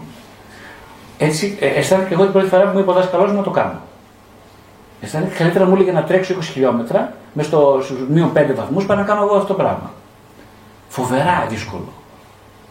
Ε, το μυαλό μου έτρεχε σαν ε, κάλπαζε. Ε, το, δεν μπορούσα να παρατηρήσω καθόλου το σώμα μου. Τις σκέψεις μου τις παρατηρούσα, αλλά έτρεχαν με βαθμό τρελό. Υπήρχε μια αγχωμένα, αγχωμένο σκεπτόμενο μέσα μου. Δεν ήξερα τι να κάνω. Ε, μίσησα το δασκαλό μου για λίγα λεπτά. Γιατί μου είπε κάτι που με δυσκολεύει τη ζωή. Στην πορεία έγραψα πάρα πάρα πολλά τετράδια, ξόδεψα, στο να παρατηρώ τι γίνεται μέσα μου. Με έχει ωφελήσει περισσότερο από οποιαδήποτε ψυχοθεραπευτική προσέγγιση ασάτσα από μόνη της. Ε, αυτό βέβαια το χρησιμοποίησα σαν εργαλείο με στην ψυχοσωπική μου ψυχοθεραπεία. Δηλαδή προσπάθησα μέσα στην ψυχοθεραπεία μου, έφερα έναν εαυτό σε συνεχή σχέση με μια ψυχοσωματική ύπαρξη. Και αυτός ο εαυτός είχε να πει πολύ περισσότερο από ό,τι θα έλεγα εγώ χωρίς αυτόν. Αυτό είναι βασικά όλη η ιστορία. Ε, οπότε ναι, μπορεί να συμβεί αυτό. Θέλει πάρα πολύ πρόθεση, πολλή δουλειά. Ε, θέλει πολλή ικανότητα να αντέχει κανείς την αβολότητα μιας συμμετοχής στο σύνολο της ύπαρξής του. Είναι, κοιτάξτε, οποιαδήποτε πορεία πραγματική, αληθινή, είναι άβολη. ό,τι αληθινό είναι άβολο. Ό,τι είναι ψεύτικο, όπως οι υποσχέσεις που δίνει ο ψευδής σε αυτός, οι επιταγές του, είναι πάρα πολύ βολικό, ε, αλλά δημιουργεί ψυχοσωματικά συμπτώματα. Το κόστος έρχεται. Πώς έρχεται το κόστος; Το κόστος λοιπόν της ε, αδυναμίας μας να παραμείνουμε με τον εαυτό μας για λίγο έρχεται με πάρα πολλούς τρόπους. Με τα νεύρα μας, με το θυμό, με τις αϊπνίες. Περισσότεροι άνθρωποι παίρνουν χάπια για να κοιμηθούν. Ε, το βράδυ λοιπόν δεν κοιμάσαι. Και λες γιατί δεν κοιμάμαι. Γιατί αποφεύγεις όλη τη διάρκεια της μέρας στον εαυτό σου. Αφού τον αποφεύγεις, ποιος θα έρθει το βράδυ; Όταν κλείνουν τα κινητά, όταν κλείσει τηλεόραση, ποιος θα έρθει; Ποιος; Αυτός θα έρθει. Θα έρθει με διάφορες εκδοχές. Με τη μορφή των ιστορικών διαλόγων. Και θα αρχίσει να λέει μπλο μπλο μπλο, ένας μπλο μπλο, ένας Μα τι αυτός τώρα, ο εαυτός μου είναι ένας. Τρίχες, ο εαυτός μου είναι εκατό χιλιάδε. Δεν είναι ένας; Ποιος το είπε σαν αυτό; Είναι ένας; Για πήγαινε στην γωνία της έρχομαι; Δεν έχεις καταλάβει τίποτα ακόμα. Δεν ξέρεις τίποτα για σένα. Άμα λες ότι αυτός μου είναι ένας, δεν έχεις καταλάβει τίποτα. Και πώς θα καταλάβω, ρε φίλε, ότι είμαι περισσότερη από ένας; Πάρα πάρα πολύ απλό. Στα πέντε λεπτά που θα αντέξεις να καθίσεις με τον εαυτό σου, παρατήρησες τους ιστορικούς διαλόγους. Πόσες φωνές σου λένε να κάνεις τι; Στα πέντε λεπτά. Εγώ σου λέω για πέντε λεπτά τώρα, δεν σου λέω για περισσότερο χρόνο. Πέντε λεπτά παρατήρησε από ποιες φωνές μιλούν και τι θέλουν ο, η κάθε μία φωνή τη ζητάει από σένα. Και καταγράψε πόσοι μιλούν μέσα στα πέντε λεπτά αυτά. Θες να μάθεις τι θα δεις. Θα δεις μόνος σου, αλλά θα σου το πω κι εγώ θα δεις ότι είναι, συνεργάζεσαι με πάρα πολλούς απρόσκλητους. Αυτά στην σε 5 λεπτά. Η μέρα σου έχει 24 ώρες. Καταλαβαίνεις, συνεργάζεσαι και μιλάς με όλους τους επιβάτες του Τιτανικού. Μέσα σε μία μέρα. Πόσοι χιλιάδες ήταν. Αυτός είναι ο εαυτός σου λοιπόν. Μα είναι αυτός ο εαυτός μου; Όχι δεν είναι ο αυτός αυτός. Έχεις δίκιο. Ο Ο εαυτός σου είναι ένα πρόσωπο λοιπόν, στο οποίο στο δεύτερο μισό της ζωής δεν είσαι καταδικασμένος, αλλά είσαι ελεύθερος να το πλησιάσεις. Και πώς θα γίνει αυτό; Με πάρα πολύ απλό τρόπο. Θα γίνει όταν καταλάβεις ότι είσαι πολύ, ότι είσαι λεγιώνες. Και όταν αρχίζεις πιο συνειδητά να συνεργάζεσαι με τους εσωτερικούς σου διαλόγους. Τότε θα καταλάβεις τι δεν θέλεις από τη ζωή σου. Και όταν καταλάβεις τι δεν θέλεις, είναι πολύ κοντά αυτό που θέλεις. Ή αυτός που θέλεις. Η σχέση μας με τον Χριστό, ένα συγκλονιστικό όφελος που κανείς δεν το έχει καταλάβει σε αυτή την συλλογικό, στην μετανοτερική ε, σούπα, είναι ότι όταν λένε ο Χριστός είναι η αλήθεια και η αγάπη σε ένα πρόσωπο, στην πραγματικότητα είναι το καθρέφτισμα του δικού μας ενδυνάμει προσώπου. Αυτό είναι φοβερά επικίνδυνο που λέω. Γι' αυτό, γι αυτό ακριβώς μια ολόκληρη μετανεωτερική συλλογικότητα δεν το λέει. Γιατί θέλουμε να πα... θέλει, πολύ το θέλει το λαχταρά να μείνουμε συλλογικά ατελή ψευδή προσωπία. Γιατί είμαστε απόλυτα ελεγχόμενοι. Ένας ελεύθ, ενδυνάμει ελεύθερος άνθρωπος, και αυτός είναι μόνο αυτός που έχει το Χριστό απέναντι και ξέρει ότι η αυτοαναφορά δεν τον σώζει, αλλά μόνο η εταίρο αναφορά στον πρόσωπο του Χριστού είναι βαθιά επικίνδυνος. Πρώτα για το ψευδέος του προσωπείο και κατόπιν για τη μετανοητρική συλλογικότητα. Ο Χριστός λοιπόν, όντας η μεγαλύτερη επανάσταση όλων των αιώνων, ε, έχετε να μας δείξει ότι καθρεφτιζόμενοι σε αυτήν την επανάσταση γινόμαστε απόλυτοι επαναστάτες. Επικίνδυνοι άνθρωποι. Επικίνδυνοι για ποιον, για την υποκρισία και το ψέμα. Το, ό,τι μας καταδυναστεύει σήμερα, αυτό το κειμενάκι λοιπόν αυτό γράφει, το φόβο του εσωτερικού ανθρώπου, είναι ε, ότι η βαθιά επιθυμία του ψευδούς προσωπείου να έχει συνεχώς τα ενία στα χέρια του. Καταδικάζοντας το αληθινό πρόσωπο μας σε αφάνεια. Θα έλεγα να, ε, να βάλουμε ένα full stop εδώ για να δώσω χρόνο για τις δικές σας ερωτήσεις. Είχα σκοπό να διαβάσω άλλα 15-20 κείμενα, δεν διάβασα κανένα. Αυτό προκύπτει, βλέπετε, από μία... Αυτό είναι το ε, χάρισμα της ελευθερίας, το αυτεξούσιο του ανθρώπου. Ενώ είχα σχεδιάσει να μιλήσω για 10-15 τουλάχιστον κείμενα, δεν τα χρειάστηκα. Ζητώ συγγνώμη γι' αυτό. Ε, απ' την άλλη, ε, αυτό είναι το, σε μια ζωντανή συνάντηση μπορεί να γίνει μόνο αυτό που είναι να γίνει. Όταν κανείς είναι. Περιμένω τις ερωτήσεις. Ευχαριστώ πολύ. Ε, θα πάρει το μικρόφωνο.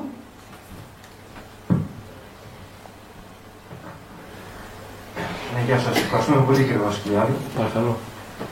Ήθελα να ρωτήσω στο σημείο που αναφερθήκατε στη νίκη επί της τροπής μέσω της σχέσης με τον Χριστό. Ε, θα ήθελα να αυτή τη νίκη να τη συνδέσω έτσι με μία λέξη ή με μία κατάσταση με την κατάσταση της χαράς. Ε, το ζητούμενο όμως είναι πώς αυτή την κατάσταση, το να είμαι χαρούμενος, μπορώ να την εντάξω στην καθημερινότητά μου. Ε, ακόμα και κυρίως σε χρονικές περιόδους ανθρώπινης ξηρασίας, έτσι θα λέγαμε. Ευχαριστώ.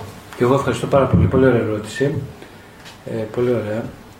Ε, παρόλο που μοιάζει εργαλειακή ερώτηση εργαλειακού τύπου, εγώ δεν αγαπώ τις ερωτήσεις εργαλειακού τύπου, αλλά ε, παρόλα αυτά μου δίνει μια ευκαιρία. Γιατί έχουμε, ο παρένθεσης, έχουμε χαθεί στην εργαλειακότητα οι άνθρωποι. Ε, ρωτάμε το, και στην ψυχοθεραπεία, ρωτάνε οι άνθρωποι το πώς θα γίνει αυτό, τι θα πρέπει να κάνω για να κάνω αυτό κλπ. Ε, είναι μια ανοησία όλο αυτό η εργαλειακότητα, ξέρετε γιατί. Ε, γιατί ε, γιατί μας, μας πηγαίνει σε λάθος ερωτήματα, απάβλα αιτήματα. Το αληθινό αίτημα το είπαμε πριν από λίγο. της ψυχής, της δικής σου, της δικής μου, είναι να είμαι. Δεν υπάρχει άλλο αίτημα. Ε, οπότε για να απαντήσω εν μέρει στην ερώτηση αυτή, θα έλεγα ότι ε, ένα πολύ βασικό είναι κανείς να επιθυμεί. Δηλαδή, ε, ε, κάποιοι λένε, ας πούμε, ρωτάνε τι είναι ευτυχία και θέλουν να ακούσουν κάτι. Και εκείνο που λέω είναι ότι αν θέλεις να είσαι ευτυχισμένος, ε, κάνει ό,τι μπορείς για να μην σκέφτεσαι το πώς πρέπει να είσαι ευτυχισμένος. Δηλαδή, ζήσε τη ζωή σου εν οριμότητα, ε, αν, ανοιχνεύοντας τις προαιρέσεις σου και αν μέσα στις προαιρέσεις σου είναι λοιπόν το να, να γίνεις κάποια στιγμή όριμος άνθρωπος, τότε δεν σε νοιάζει και η ευτυχία. Η ευτυχία είναι ένα, ένας ακόμα μύθος αυτής της μετανοητερικής ε, σούπας. Αυτό είναι η ευτυχία. Ε, η ευτυχία καταρχάς είναι μια, μια κακή λέξη. Κακή λέξη με την έννοια ότι σημαίνει καλή τυχή, σημαίνει καλή, καλή συγκυρία. Αυτό είναι ο σκοπός του ανθρώπου, να, να πετυχαίνει καλές συγκυρίες. Όχι νομίζω. Εγώ προσωπικά έχω απαντήσει σε αυτό. Ο σκοπός του ανθρώπου είναι να ολοκληρωθεί. Αν θέλεις λοιπόν να, να είσαι όλο και πιο ολοκληρωμένος, ε, ξύπνα κάθε μέρα. Έτσι. Ε, ε, έχει, έχει ένα στόχο στη ζωή σου, ας πούμε. Για παράδειγμα, ο στόχος σου είναι να, ε, να ζεις κάθε στιγμή. Τι σημαίνει να ζω κάθε στιγμή; Γιατί έχει γίνει και αυτό σου είπα. Το να ζεις τη στιγμή λένε όπως θέλεις. Ε, τον ξέρετε τον το μακαριστό, τον Ζάχο του Χατζηφωτίου, σωστά; Τον ξέρετε τον; Είναι μακαριστός τώρα. Να είναι ευλογημένος εκεί που είναι. Ε, στο, στο μνήμα του, ξέρετε τι γράφει πάνω; Γράφει και λένε, ε, ε, έζησα τη ζωή μου όπως ήθελα. Και λέω εγώ τώρα, αν το άκουγε αυτό ο Ηράκλειτος, θα τειναζόταν μέχρι πάνω στον τον τζίπι σε καρφίτσα. Γιατί, γιατί ο έλεγε όχι, όχι προς Θεού, δεν έζησα τη ζωή μου όπως ήθελα, αλλά όπως έτσι ο λόγος.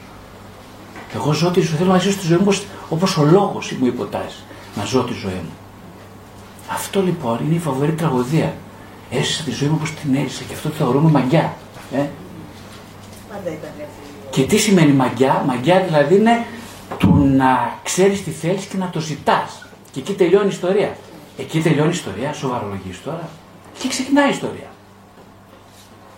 Δεν, δεν αφισβητώ ότι είναι ένα κομμάτι της ιστορίας αυτό. Φυσικά και το δέχομαι. Αλλά εκεί ξεκινάει η ιστορία. Δεν τελειώνει η ιστορία εκεί, όχι. Η ιστορία, όπως έχουμε πει, το πρώτο μισό της ζωής είναι του να καταλάβει, να προσεγγίσει κανείς το ψευδί αυτό έτσι, ώστε να μην τον έχει πια ανάγκη. Αυτό είναι η ιστορία του πρώτου μισού της ζωής. Αν όμως ολοκληρωθεί η ζωή μας στο να εναγκαλιστούμε με ναρκισιστική προαίρεση αυτό το αίτημα την έχουμε πατήσει, συγγνώμη που το λέω ξεκάθαρα, την έχουμε πατήσει εντελώς. Δεν αμφιβάλλω, όπως λένε οι ψυχολόγοι, όπως λένε, δεν αμφιβάλλω καθόλου, συμφωνώ απόλυτα και εγώ. Ότι όπως λέει και ο Φρόιντ, ότι ένα εγώ χρειάζεται όντως να χτιστεί, να γίνει σοβαρό, να αποκτήσει μια ευθύνη, μια ικανότητα ανάληψης ευθύνης και από εκεί πέρα να δει ότι Κάτσε αυτό. Δηλαδή να πάω κάπου αλλού, να φύγω από εδώ και να πάω κάπου αλλού. Σωστά, έτσι είναι, αυτό ισχύει. Αλλά αν μείνω εγώ, στην, στη, αν ναρκισιστικά χρησιμοποιώ την επένδυση ακόμα και της αυτογνωσίας, ακόμα και της ψυχοθεραπείας, στο να παραμείνω κολλημένος ε, σε μια επένδυση που κοιτάει μόνο τα του εαυτού, σαν είναι το τέλος του σκοπού της ζωής. Το έχω χάσει το παιχνίδι. Δεν θέλει αυτά η ψυχή του άνθρωπου. Πες την ασυνείδητο, πες την ψυχή, πες την όπως θέλεις εσύ. Το ασυνείδητο σίγουρα δεν ζητάει αυτά. Δεν ζητάει αυτά. Ο Θεός, λένε κάποιοι γεννοί θεραπευτές πολύ σωστά, συνεργάζεται με το συνείδητο. Γιατί συνεργάζεται με το συνείδητο, Γιατί στο ασυνείδητο κρύβεται η αληθινή προαίρεση του ανθρώπου.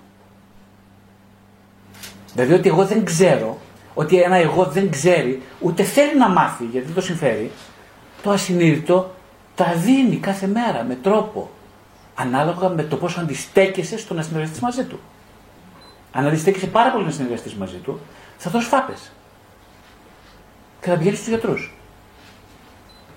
Αν δεν αντιστέκεσαι πολύ, ε, θα αρχίσει να ηρεμεί το είναι σου. Θα στραφεί η ψυχή σου προς ένα πραγματικό σκοπό, αληθινό. Και πώς θα το καταλάβεις, θα ηρεμήσεις. αυτό που είπα εγώ σαν άσκηση θα το κάνεις πιο εύκολα. Δηλαδή τι θα κάνεις πιο εύκολα; Θα κάθεσαι 10 λεπτά χωρίς το κινητό και θα παρατηρήσει το σώμα σου. Και την ψυχούλα σου. Και θα τα γράφεις. Θα, η αντίσταση θα μειώνεται, θα μειώνεται, θα μειώνεται. Όσο μειώνεται η αντίσταση, θα νιώσει χαρούμενος. Η χαρά είναι ακριβώς προϊόν ενός ενσώματου εαυτού. Είναι χαρά, η χαρά είναι, είναι σύνδεση, δεν είναι τίποτα άλλο. Εγώ είμαι χαρούμενος που σας μιλάω τώρα. Γιατί είμαι χαρούμενος, Γιατί συνδέομαι. Μέσω ημών με ύψιλον συνδέομαι με μένα εν σώματα. Είμαι χαρούμενος γι' αυτό. Δεν γίνεται κάτι τρομακτικό. Δεν, α, δεν μπαίνω κανένα μπράβο αυτή τη στιγμή από κανέναν. Ε, προσέξτε, όταν έχετε ανάγκη να πάρετε μπράβο, δεν είστε το εαυτό σας. Προσέξτε πολύ καλά τι λέω. Φαίνεται απλό αυτό. Δεν είναι απλό. Όταν λες, εγώ θα πάω εκεί ας πούμε στην ομιλία για να μου πούνε μπράβο. Την πάτησες. Το χάσει το παιχνίδι. Το χάσει. Είναι ο ψευδής αυτός που βγαίνει στην επιφάνεια και σου λέει: Κοιτάξτε, φιλαράκι, αν δεν πάρεις μπράβο, δεν σε εκτιμάω. Αρχίζουμε τα conditional love. Πώς το λένε, τα, ε, ε, τα, τα, τις, αυτές τις, ε, τις, τις λοβιτούρες υποπροϋποθέσεις αγάπης, αν γίνεις σε καλό παιδί αυτό θα είναι αυτό, αν μπλα μπλα μπλα. Όχι, όχι, δεν πάω γι' αυτό στην ομιλία, φίλε μου, δεν πάω γι' αυτό, όχι, το ξέκοψα. Εγώ πάω για να είμαι. Θέλεις να, θέλεις να με βοηθήσεις αυτό, να είσαι, να είμαι. Ωραία, θα είσαι μαζί μου, είσαι μαζί μου σε αυτό. Άντε να δούμε πώς θα πάει. Αυτό δεν περιμένω μπράβο. Μου λέει η γυναίκα μου να περάσει καλά. Ποιο να περάσει καλά; Και την ξέρει πολύ καλά. Περνάει καλά μόνο αυτός που είναι. Που είναι. Κανείς άλλος δεν περνάει καλά. Και εγώ πήγαινα πριν από 20 χρόνια, ας πούμε, έκανα ομιλίες και πήγαινα και έλεγα Α, δεν ακούσω κανένα μπράβο. Παιδιά, χάλια περνούσα. Γιατί περνούσα χάλια; Γιατί κάποιος άλλος πήγαινε, δεν πήγαινα εγώ. Εγώ ήμουν σπίτι. Πώς να περάσει καλά, αφού είσαι αλλού για αλλού. Ε; Οπότε, αν θέλεις να παραμείνεις απροετοίμαστος, κάθε μέρα να προετοιμάζεσαι. Μην περιμένεις πολλά, 10-20 λεπτά, 30 λεπτά τη μέρα, μπορείς να εξοδέψεις τον εαυτό σου. Όχι όπως το λένε οι άλλοι να εξοδέψεις τον εαυτό σου, να παραμείνω λίγο ε, εδώ που είμαι. Δεν θέλει πολλά για να είσαι χαρούμενος, το έχουμε χάσει όμως. Κατάλαβες τι λέω; Το έχουμε χάσει, δεν θέλει πολλά. Κάθε μέρα λίγα. Δηλαδή λίγο ψωμάκι, όπως έλεγε η, η μακαριστή δασκαλίτσα μου, η καθηγήτριά μου, έλεγε παιδιά τι θέλει ο άνθρωπος. Λέει κάθε μέρα λίγο ψωμί και νερό. Αυτό πολύ χαρούμενη. Πάντα. Γράφω στο τελευταίο μου βιβλίο για αυτή την κυρία. Λοιπόν, ήταν χαρούμενη. Γιατί ήταν χαρούμενη. Γιατί ζούσε, έκανε το μάθημά της στο σχολείο και ήταν εκεί παρούσα. Δηλαδή την έβλεπα και λέω: Τι ζωντανός άνθρωπος. Το ευχαριστιόταν το μάθημα. Δηλαδή και να μην της δίναν μισθό αυτής της γυναίκας. Τα παιδιά δεν δουλεύαν, την κοροϊδεύαν όλα, ε. Λέγανε, Ω, χάσουμε μάθημα πάλι. Αυτή το ζούσε του χαριστιότανε. Κάποιοι σαν και εμάς τσιμπούσαμε δύο πράγματα. Τα παίρναμε σπίτι για δουλειά. Κάποιοι άλλοι λόγω λέγαμε, Ω, λουφάραμε πάλι σήμερα. Τέλεια, θα έχουμε την κυρία Μαρία. Τι ωραία. Κατάλαβες την προαίρεση. Αυτό είναι η προαίρεση. Ο ένας λέει, κάναμε λούφα, ο άλλος λέει, δόξα τω Θεώ που έχω τη Μαρία. Δεν ξέρω απάντησε καθόλου; Κάποια άλλη έτσι ωραία ερώτηση έχουμε; Βεβαίως. Από το Zoom είστε και εσείς τι ερωτήσεις. Παρακαλώ, περιμένω ερωτήσεις σας. Οι κυρίες και οι κύριοι που είναι στο Zoom. Εσείς θα κάνετε πιο ωραίες ερωτήσεις. Είστε λίγο πιο μακριά γι' αυτό.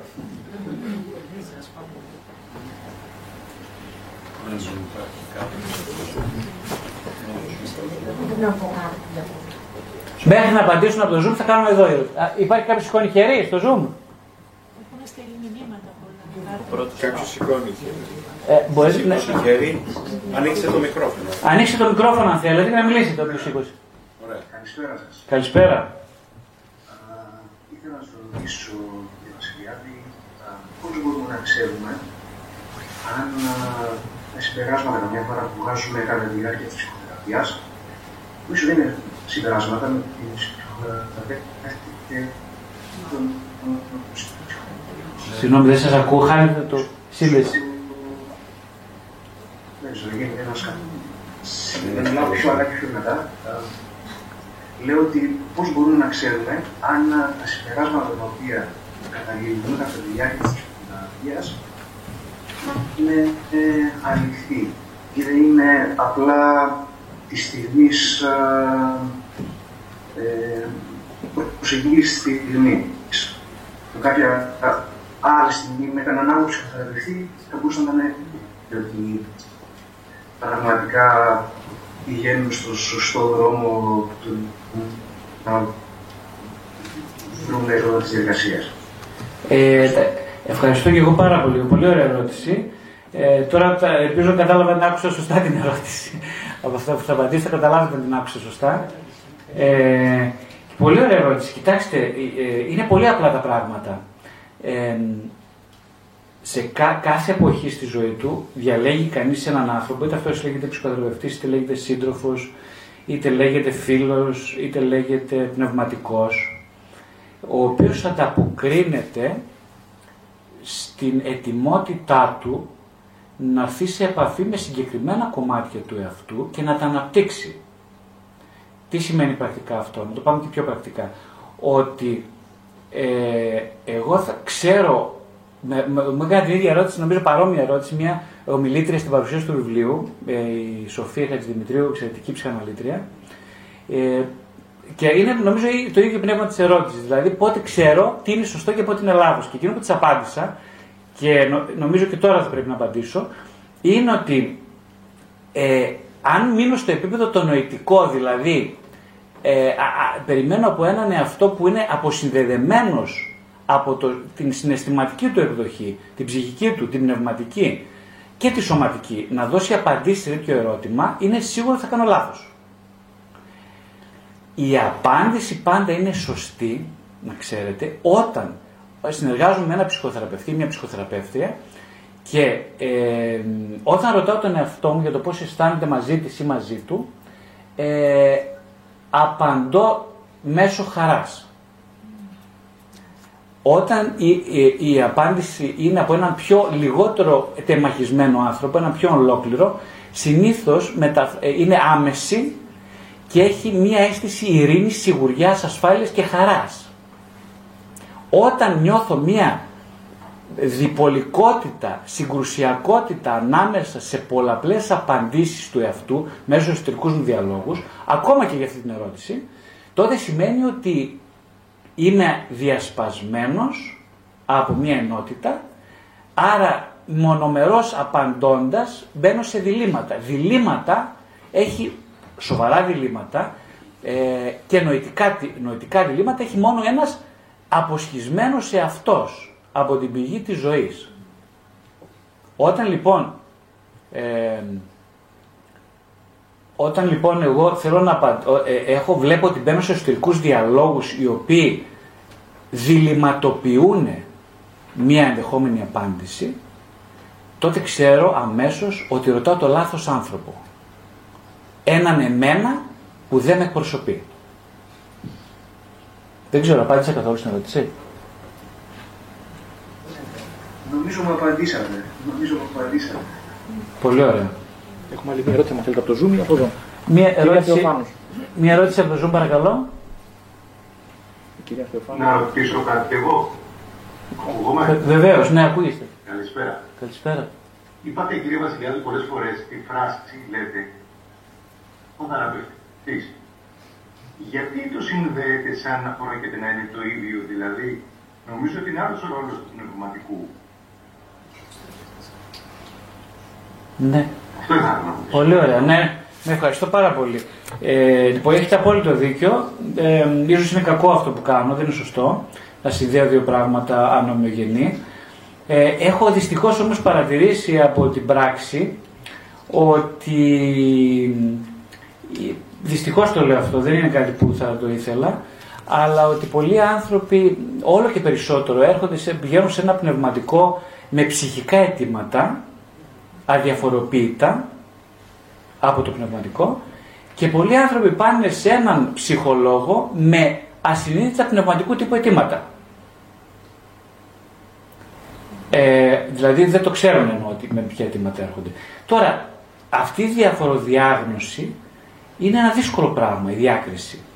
Ε, και, και από το πνευματικό, ο πνευματικός καλείται να έχει αυτήν τις προϋποθέσεις για να μπορέσει να διαφοροποιήσει και να στείλει σε έναν να παραπέμψει σε έναν ψυχολόγο όταν κρίνει ότι τα αιτήματά του είναι ψυχο, ψυχικά, ότι προηγείται το ψυχικό του πνευματικό. Και αντίθετα βέβαια το ίδιο ένας ψυχοθεραπευτής όταν καταλάβει ότι τα αιτήματα ε, θα συμπληρωθούν από ένα πνευματικό, να μπορεί να παραπέμψει βέβαια σε ένα πνευματικό. Όταν υπάρχουν φυσικά οι προποθέσει και υπάρχει και ένα φανερό αίτημα για πνευματική πορεία ενός ανθρώπου. Ένα παράδειγμα Παράδειγμα, του πνευματικού και του ψυχοθεραπευτικού. Δηλαδή, ένα παράδειγμα σε αυτό που οδηγεί το πνευματικό ότι θα πρέπει να πάει στο πολύ ωραία. ψυχοθεραπευτικό. Τώρα μου δίνετε πάση για ένα άλλο ερώτημα που για μένα είναι σημαντικό.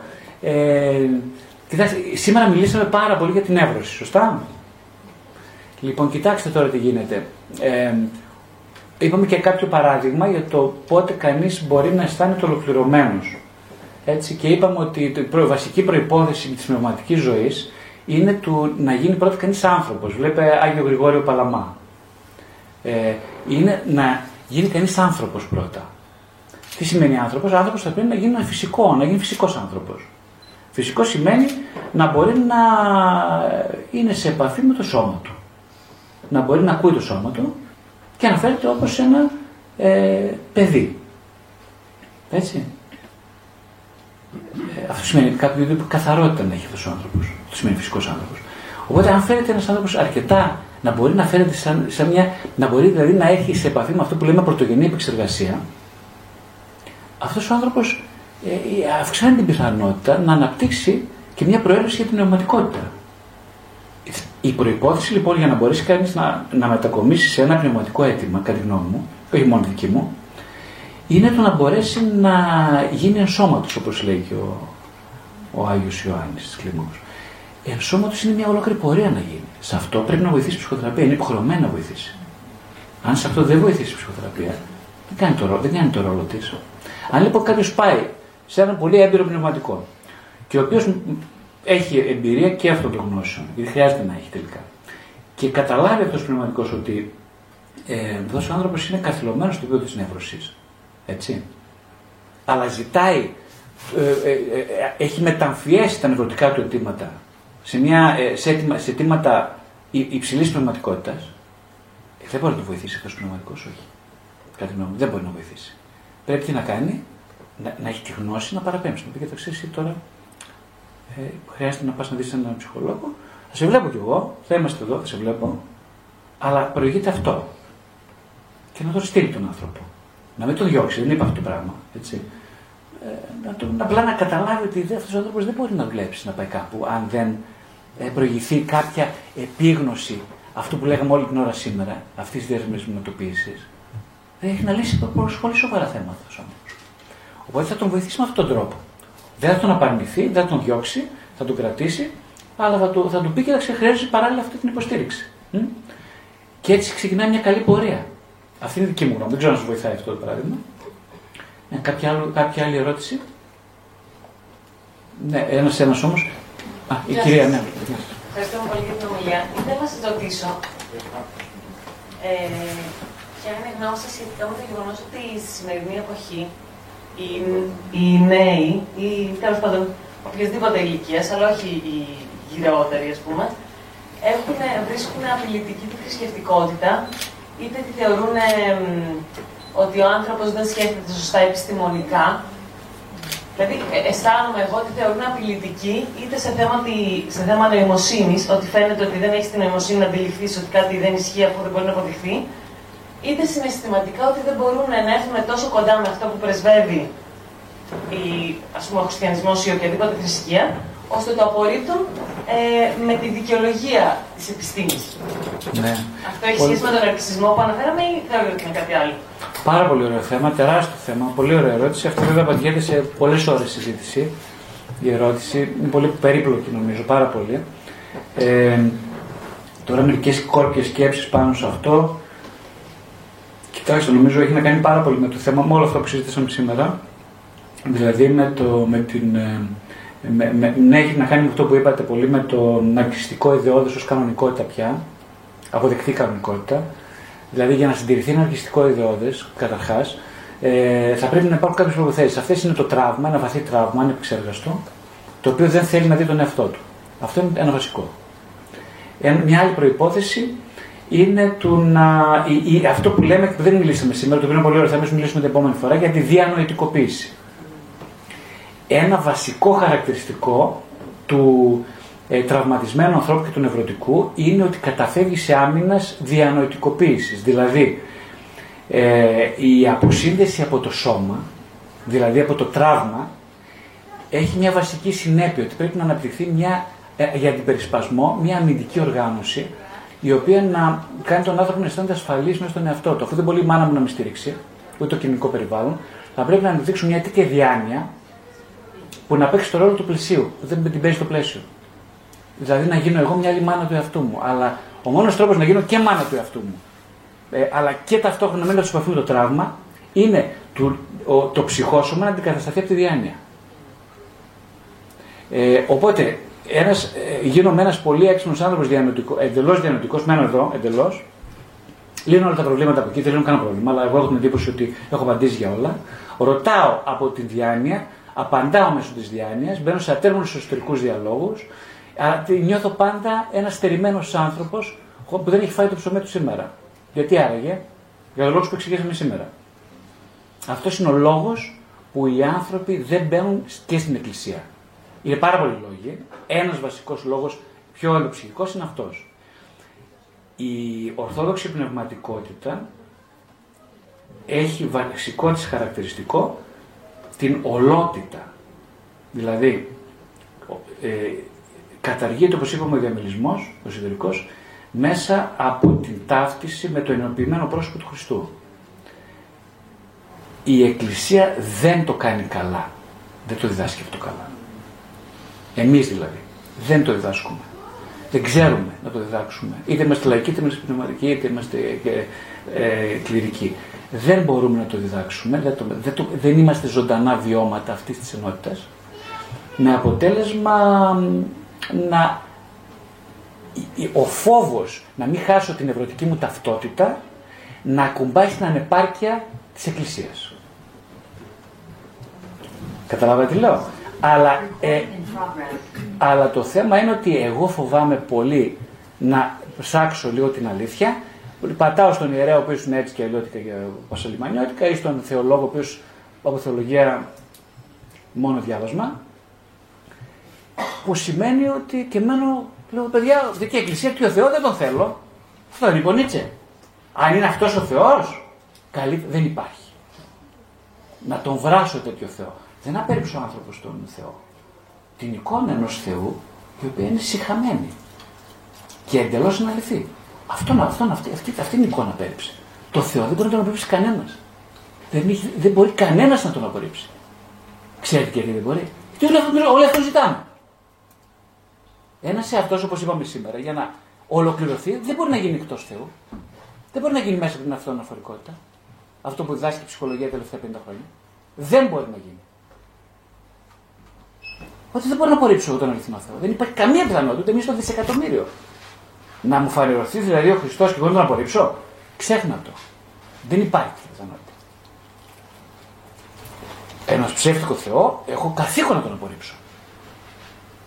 Αν εγώ είμαι ψεύτικος, ένα ψεύτικο Θεό μπορώ να δώσω. Δεν είναι αλήθεια αυτό; Ε, αυτό μου θα τον απορρίψω βεβαίως. Και πολύ καλά κάνουν και τον απορρίπτουν.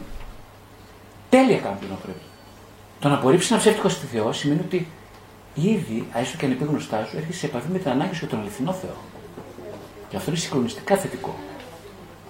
Δεν ξέρω αν καταλαβαίνετε. Δεν ξέρω, απάντησα καθόλου. Παρακαλώ. Άλλη ερώτηση, παρακαλώ. Παρακαλώ. Ναι. Ε, θα ήθελα να ρωτήσω αν η κατάσταση της επίγνωσης σωματοποιείται, δηλαδή ε, όπως ε, ένα ψυχικό τραύμα μπορεί να καταγραφεί σωματικά, αν ισχύει και η αντίστροφη πορεία. Και αν αυτό μπορεί να γίνει και αντιληπτό. Η αντίστροφη πορεία, ποια είναι η αντίστροφη πορεία; Ε, δηλαδή, ε, όπως ένα ψυχικό τραύμα μπορεί να το δούμε να έχει μια σωματική απόλυξη, ε, η κατάσταση της επίγνωσης μπορούμε να την διαβάσουμε εμείς στο σώμα μας. Ναι, πολύ σωστά. Ακριβώς αυτό είπα, μάλλον σήμερα το ανέπτυξε αρκετά αυτό το θέμα. Ακριβώς αυτό που λέτε μπορεί να γίνει. Ακριβώς αυτό μόνο μπορεί να γίνει. Ε, ε, ο, όταν εμείς χαιρόμαστε τα παιδιά, τα παιδάκια, τα μικρά, μέχρι τα 4-5 χρόνια, γιατί νομίζω ότι χαιρόμαστε; Χαιρόμαστε ακριβώς αυτό. Δηλαδή χαιρόμαστε το γεγονός ότι αυτά τα παιδιά δεν έχουν δεύτερη σκέψη. Τα, η δεύτερη σκέψη ξεκινάνε από την ηλικία της πρώτης δημοτικού και μετά. Δηλαδή από την εποχή της ε, εισόδου συμβατικής σκέψης. Δηλαδή ενός εαυτού που έχει ήδη αποξενωθεί από την ουσία του. Αυτή είναι η αλήθεια. Οπότε πολύ σωστά το λέτε. Ο μόνος τρόπος είναι η σωματικότητα. Ε, αυτή φοβόμαστε οι άνθρωποι. Τη φοβόμαστε με την έννοια ότι εκεί δεν μπορεί, δεν μπορείς να σου πει κανείς ψέματα. Δεν υπάρχει ψέμα.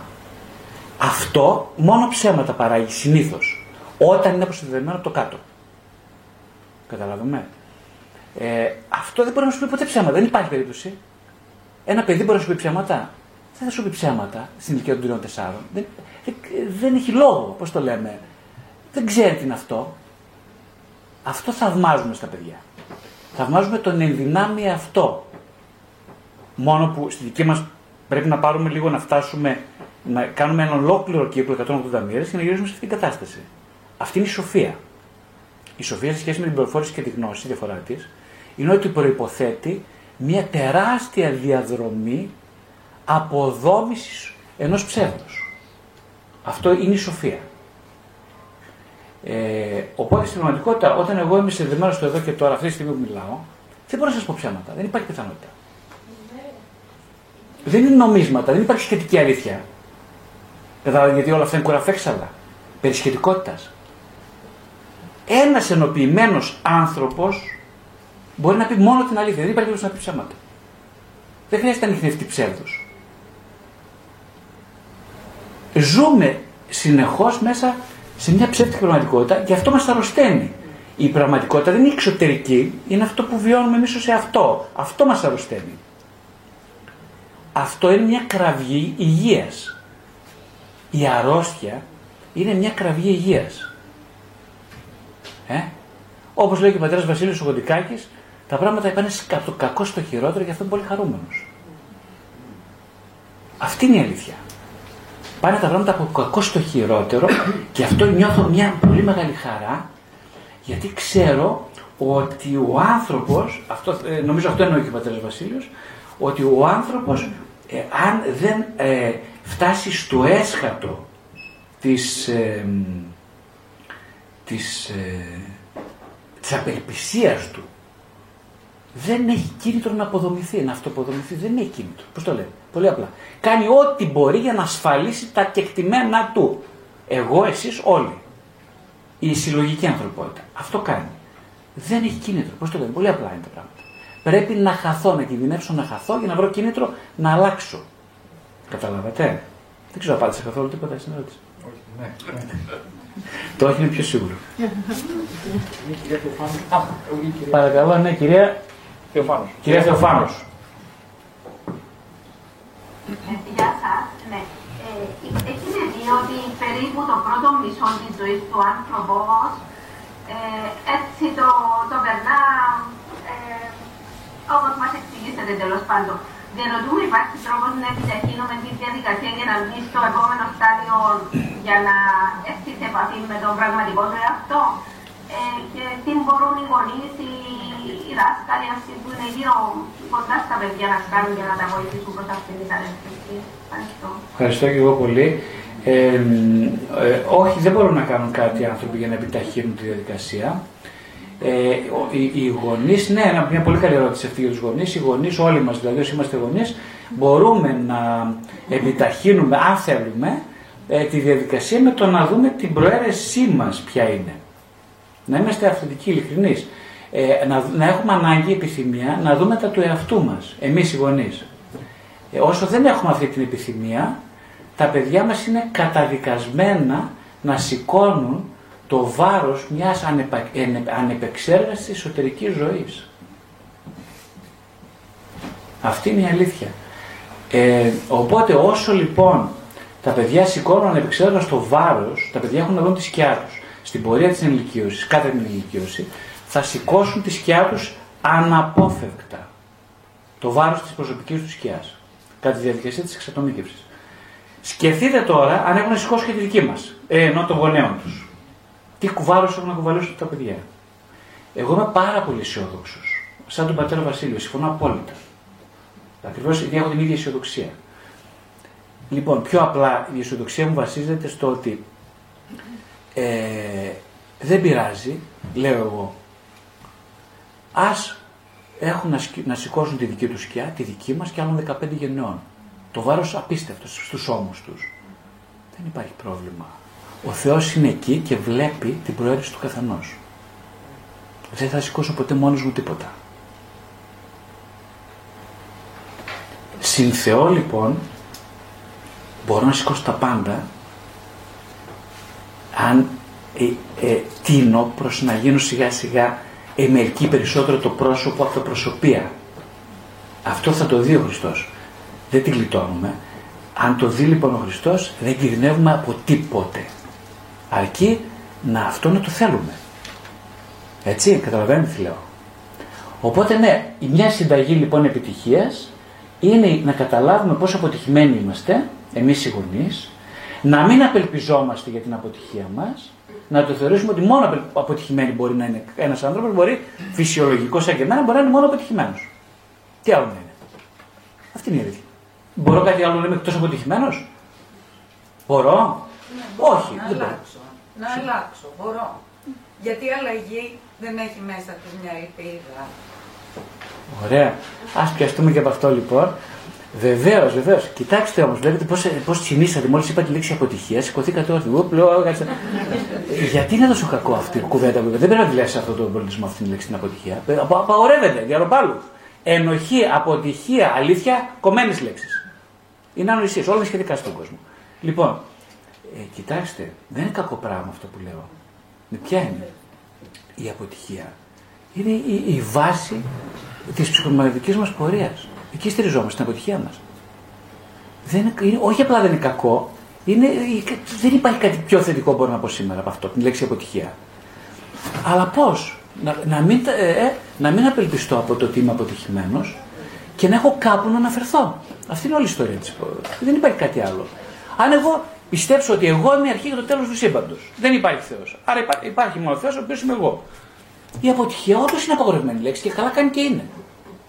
Δεν έχω, προ- αν, εγώ, αν εγώ δεν είμαι επιτυχημένος και θα πάω να πεθάνω τώρα, θα το τονίσω. Καταλάβετε. Γι' αυτό επιμένουμε και απαγορεύουμε τη λέξη αποτυχία στον εαυτό μας. Ένας γονιός επιτρέπεται να είναι αποτυχημένος; Ποτέ, ποτέ, ποτέ. Και βέβαια επιτρέπεται. Γιατί πώς θα γίνει η μετάβασή του; Μπράβο, Δεν είναι λοιπόν, αποτυχημένο. μπράβο σας, πολύ σωστά. Ένας γονιός λοιπόν επιτρέπεται να είναι αποτυχημένος, να το συνειδητοποιεί αυτό και όπως είπαμε πριν για την ενοχή, ένας ένοχος άνθρωπος ε, είναι ένας άνθρωπος ε, εν επιγνώση. Ένας άνθρωπος μπορεί να αλλάξει. Πολύ σωστά το είπατε. Μπορεί να αλλάξει αυτός ο άνθρωπος. Να προχωρήσει τη ζωή του. Ένας άνθρωπος που ξέρει ότι είναι ένοχος όμως. Μια ενοχή όμως που δεν την πιπιλίζει σαν καραμέλα για να μην συμβεί τίποτα άλλο στη ζωή του, παρά να είναι στη θέση του θύματος διαμέσου της ενοχής. Προσέξτε. Γιατί πολύ κάνει, που μπορεί, ε, επειδή η φύση του θύματος είναι εξαιρετικά γλυκιά, δεν έχει ευθύνη καμία. Δεν έχει ευθύνη, κατά τη γνώμη του θύματος. Ε, προσκολάται κανείς, γλυκαίνεται στη ζεστή αυτή θέση και παραμένει εκεί. Ε, τότε η ενοχή είναι κατάντια. Είναι απαξίωση. Είναι τρόμος μπροστά στην αλλαγή. Αυτή η ενοχή δεν βοηθάει. Η άλλη ενοχή όμως, η ενεπιγνώση, βοηθάει πάρα πολύ. Ναι, δεν τα καταφέρνω καλά. Δεν είμαι καλός γονιός. Πώς το λένε, ρε παιδί μου, δεν είμαι αρκετά καλός για μένα. Ωραία, τι μπορώ να κάνω, τι μπορώ, τι μπορώ να κάνω, τι μπορώ. Να πάω να ζητήσω βοήθεια. Ανοιχτός όμως. Να ζητήσω βοήθεια. Θα μου πούν κάτι, να το πάρω σοβαρά αυτό που θα μου πούνε. Και πώς θα καταλάβω ότι το πήρα σοβαρά, την άλλη μέρα του πρωί θα κάνω κάτι γι' αυτό. Θα το ξεχάσω το, ότι μεθαύριο θα το ξεχάσω πάλι. Θα κάνω τα ίδια. Δεν πειράζει. Πάλι ξανά. Προσπάθεια την επόμενη. Με- Σε τρεις μέρες πάλι το ίδιο. Πάλι θα το ξεχάσω. Πάλι τα ίδια. Σε πέντε μέρες ξυπνάω το πρωί, οχ, πάλι προσπαθώ.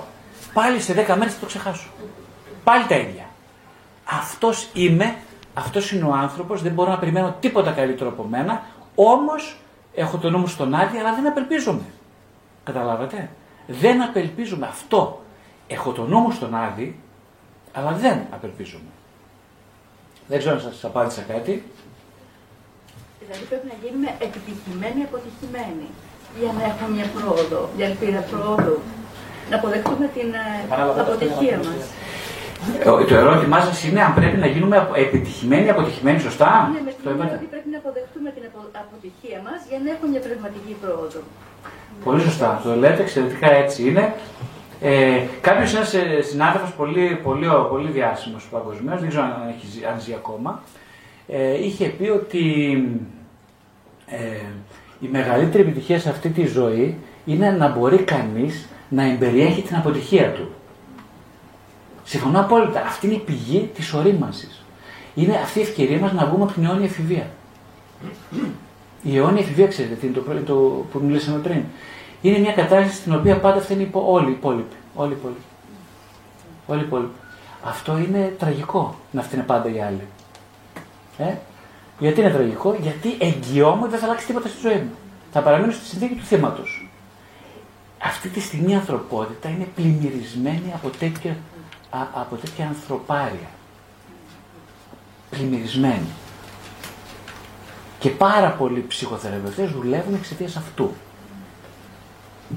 Καταλάβατε; Οπότε, ναι, αποτυχημένος, δεν- αποτυχημένος είναι αυτός που στη ζωή του έχει καταλάβει, επιτυχημένος αυτός που έχει καταλάβει ότι και είναι αποτυχημένος, αλλά έχει κάποιον να απευθυνθεί. Δεν είναι μόνος του. Αυτή η λέξη δεν είναι μόνος του. Ναι, παρακαλώ. Ε, έχετε μια κάρτα του ψυχοθεραπευτή σας; Του δικού μου.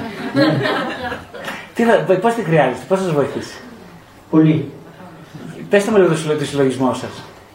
Λοιπόν, ευχαριστώ πάρα πολύ για αυτά που ακούω εδώ και βλέπω ότι όλα αυτά υπάρχουν μέσα στην εκκλησία μας. Λέει μια προσευχή εξαιρετική. Δέσποτα Χριστέ Θεός, ότι η πάθεσή σου θα πάθει μου θεραπεύσας, της τραύμασή μου, της τραύμασή σου, τα τραύματά μου ιατρεύσας. Η αποδοχή των πρώτων τραυμάτων.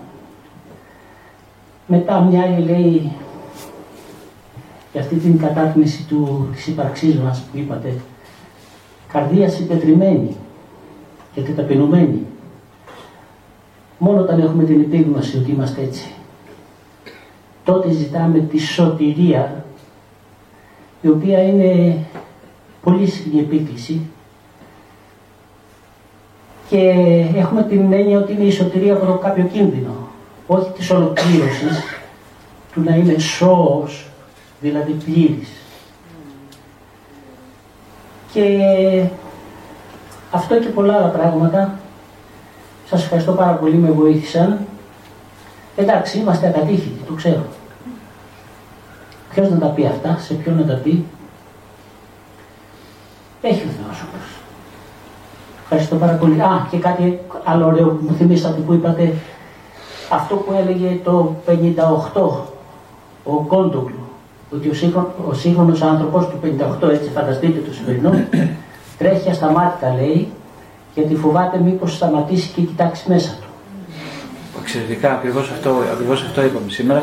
Ναι, ναι, ακριβώς, ακριβώς. Να σχολιάσω κάτι από αυτά που είπατε. Καταρχάς, χαίρομαι πάρα πολύ όταν βλέπω ιερείς μέσα στο κοινό. Πάρα πολύ χαίρομαι. Ε, για μένα αυτό σημαίνει μια ένδειξη ταπείνωσης που είναι η, η αρχή του. Η αρχή που να ξεκινήσει κανείς. Δηλαδή, να ξέρω εγώ ότι δεν ξέρω, ας πούμε. Να ξέρω ότι δεν ξέρω, θα ήθελα να μάθω κάτι περισσότερο. Το άλλο που ήθελα να σας πω, πα- πα- δίνω πάσα στο αυτό το χιούμορ που κάνατε πριν και να πα- παίρνω μια πολύ ωραία πάσα, να σας πω κάτι πολύ σημαντικό για μένα. Ότι ε, μεταξύ αστείου και σοβαρού είπα, θεωρήσατε ότι ο ψυχοθεραπευτής μου ευθύνεται, έχει μεγάλο, μέρος, έχει μεγάλο μερίδιο για τη δική μου επιτυχία ή επίγνωση, μπλα μπλα κλπ. Λοιπόν, δεν ισχύει αυτό. Ο, ο, δεν, δεν ταπεινώνω το θεραπευτή μου, το αντίθετο. Οι θεραπευτές τους έχω ε, απίστευτη γνωμοσύνη αισθάνομαι για τους ανθρώπους που με συνόδευσαν στην, σε όλη αυτή την πορεία. Απίστευτη γνωμοσύνη αισθάνομαι, ειδικά για έναν συγκεκριμένο άνθρωπο. Ε, προσέξτε όμως για να είμαστε λίγο πιο ειλικρινείς. Αυτό το λέω για να το ακούσουν όλοι. Ότι ε, και το γράφω στο πρώτο μου βιβλίο, σε αυτό το βιβλίο, το ψυχολογικό ταξίδι, κυρίως αυτό λέω. Αυτό λέω. Ποιο λέω δηλαδή. Ότι κάποιοι με επικρίνουν για αυτό που γράφω. Ότι όλη τη δουλειά την κάνει ο θεραπευόμενος. Τι εννοώ, για να μην παρεξηγηθώ. Πάρα πολύ σημαντικός ο θεραπευτής. Πάρα πολύ σημαντικός. Δεν, υπο, δεν υποτιμάω το ρόλο του. Θεραπευτής είναι. Αλλά προσέξτε τώρα. Θέλω να είμαι ειλικρινής. Ε, δεν υπάρχει σαν τη δουλειά που κάνει ο θεραπευόμενος, δεν υπάρχει. Θα μου πεις τι είναι η δουλειά που κάνει ο θεραπευόμενος. Κοιτάξτε, εγώ πιστεύω καταρχάς ότι ο Θεός στέλνει θεραπευτές σε συγκεκριμένους θεραπευόμενους, θεραπευόμενους σε συγκεκριμένους θεραπευτές. Αυτό το πιστεύω ακράδαντα. Ε, δεν είναι τυχαίο ότι ένας θεραπευόμενος πάει σε ένα συγκεκριμένο θεραπευτή. Δεν υπάρχει τύχη. Λοιπόν, οπότε αυτή η σύμπτωση, η, όπως θα την έλεγε ο Ιούγκ, συγχρονικότητα, ευνοείται για συγκεκριμένους λόγους. Και υπάρχει ένα τέριασμα. Το τέριασμα αυτό γίνεται αντιληπτό πολύ εύκολα μες στη διαδικασία. Είτε μέσω από την αντίσταση του θεραπευόμενου, πολλές φορές στην αρχή της θεραπείας, είτε από την πολύ μεγάλη ε, ε, μεγάλη, έντονα συναισθήματα που νιώθει είτε θετικά είτε αρνητικά ο θεραπευόμενος προς το θεραπευτή του. Ποτέ σε καμία περίπτωση είτε τα αρνητικά συναισθήματα που δεν πρέπει να αποθαρρύνουν κάποιον να σταματήσει να δουλεύει με τον συγκεκριμένο θεραπευτή. Ποτέ. Το λέω και προσωπική εμπειρία γιατί και εγώ θύμωσα φοβερά με έναν άνθρωπο συγκεκριμένο που με βοήθησε πολύ και ευτυχώς δεν έφυγα, αλλά έμεινα. Και έμεινα 10 χρόνια μαζί του συγκεκριμένα. Οπότε αισθάνομαι μεγάλη γνωμοσύνη για το ότι έμεινα. Με, χάρη του Θεού έμεινα και δεν έφυγα νωρίς. Ε, δεν θα ήμουν αυτός που είμαι σήμερα αν δεν έμενα. Θα λυπόμουν πολύ για μένα. Λοιπόν, ναι, με δόξα τω Θεώ έμεινα, χάρη του Θεού. Ε, παρόλο που το ήμουν πολύ θυμωμένος μαζί του στην αρχή. Λοιπόν, οπότε προσέξτε, αυτό είναι πολύ σημαντικό που λέμε. Το άλλο είναι ότι, ε, όπως είπαμε πριν και η ασυνείδητη προαίρεση, κυρίως του θεραπευόμενου, καθοδηγεί τη διαδικασία. Το θέμα είναι ότι ο θεραπευτή θα πρέπει να εμπιστευτεί αυτή την ασυνείδητη προαίρεση και του ιδίου και του θεραπευόμενου. Αυτά δεν είναι εύκολα πράγματα που λέω, είναι πολύ δύσκολα. Δηλαδή πολύ, πολύ, πολλές προϋποθέσεις για να γίνουν. Ε, οπότε, ναι, η μεγαλύτερη δουλειά την κάνει ο θεραπευόμενος. Να το έχετε υπόψη σε αυτό. σε όλα τα επίπεδα. Ναι, παρακαλώ. Ήμουν 35 χρόνια δάσκαλος στην πρωτοβάθμια εκπαίδευση και εκείνο που απολαμβάνω τώρα δεν είναι βέβαια η σύνταξη, έτσι το καταλαβαίνετε. Είναι κάποιες εκδηλώσεις μαθητών που ειδικά από τους πρώτους και λέω από τους πρώτους γιατί θεωρούσα τον εαυτό μου άπειρο στην αρχή και λέω πόσο κακός δάσκαλος ήμουν και αυτά. Και έρχονται τα παιδιά μου που είναι ακριβώς το αντίθετο. Λοιπόν, που στέλνει ένας ε, μαθητής ξαφνικά ένα μήνυμα έχει βρει ένα βραβείο γιατί είχε γράψει το καλύτερο σταυρό, είχε λύσει το καλύτερο σταυρόλεξο για από τη ζωή του Χριστού κτλ. Και το απαντάω ότι με συγκινείς δεν λέει τίποτα. Έγινα δάσκαλο για να γεμίσω τις πολύτιμες ψυχές των παιδιών της πατρίδας μας με Χριστό και Ελλάδα. Αν έβαλα ένα λιθαράκι, είμαι ευχαριστημένος από τη ζωή και τη διαδρομή μου.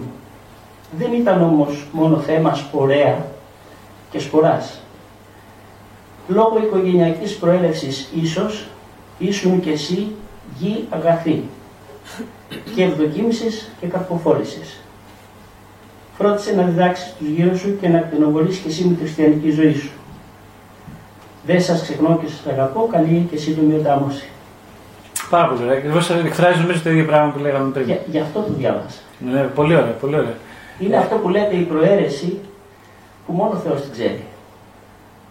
Συμφωνώ Δεν πρέπει ούτε λογισμούς να κάνουμε για τον άλλον και να είμαστε λίγο επίοικείς και με τον εαυτό μας. Κουβαλάμε τραύματα του παρελθόντος, ποιος ξέρει πόσα και από πού, εκείνος και τα δικά μας που προσθέτουμε με δική μας ευθύνη. Να μην μακρηγορώ. Ευχαριστώ πάλι. Όχι, όχι, όχι. Υπάρχει κάτι άλλο;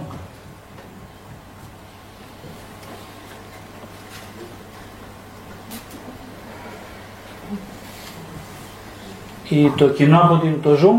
Θέλετε να ρωτήσετε κάτι; Ναι, θα μπορούσα να σας παρακαλώ να ρωτήσω κάτι. Εννοείται θα μπορούσατε. Ναι. Ε, θα πω και πάλι στη σχέση, στη ψυχοθεραπευτική έτσι, σχέση και στο αμένο υπέργο από ψυχοθεραπευτή. Μου έτυχε στην τρίτη συνάντηση που είχαμε συγκεκριμένο θεραπευτή δεν νιώσα έτσι μια απόσταση, δεν νιώσα εκείνη τη συναισθηματική εμπλοκή, εκείνη τη μυστική συνουσία στην οποία έχετε αναφερθεί. Ένιωσα ότι ήμουν το διάλειμμα του, ότι δεν ήθελε να, να εμπλακεί έτσι στην όλη διαδικασία και επειδή ήταν η τρίτη μόλι συνάντηση, ε, δεν ξέρω, ε, από, έχω είχε μεσολαβήσει κάποιο διάστημα, δεν έκλεισα άλλο ραντεβού και ε, ο μισός εαυτός μου θέλει να ξαναπάει για να δει τι γίνεται, πού θα πάει το πράγμα, ο άλλος μου μισός εαυτός δεν θέλει να ξαναπάει. Ε, Σας παρακαλώ να σας πω Τώρα σε ποιο μισό εαυτό να μιλήσω;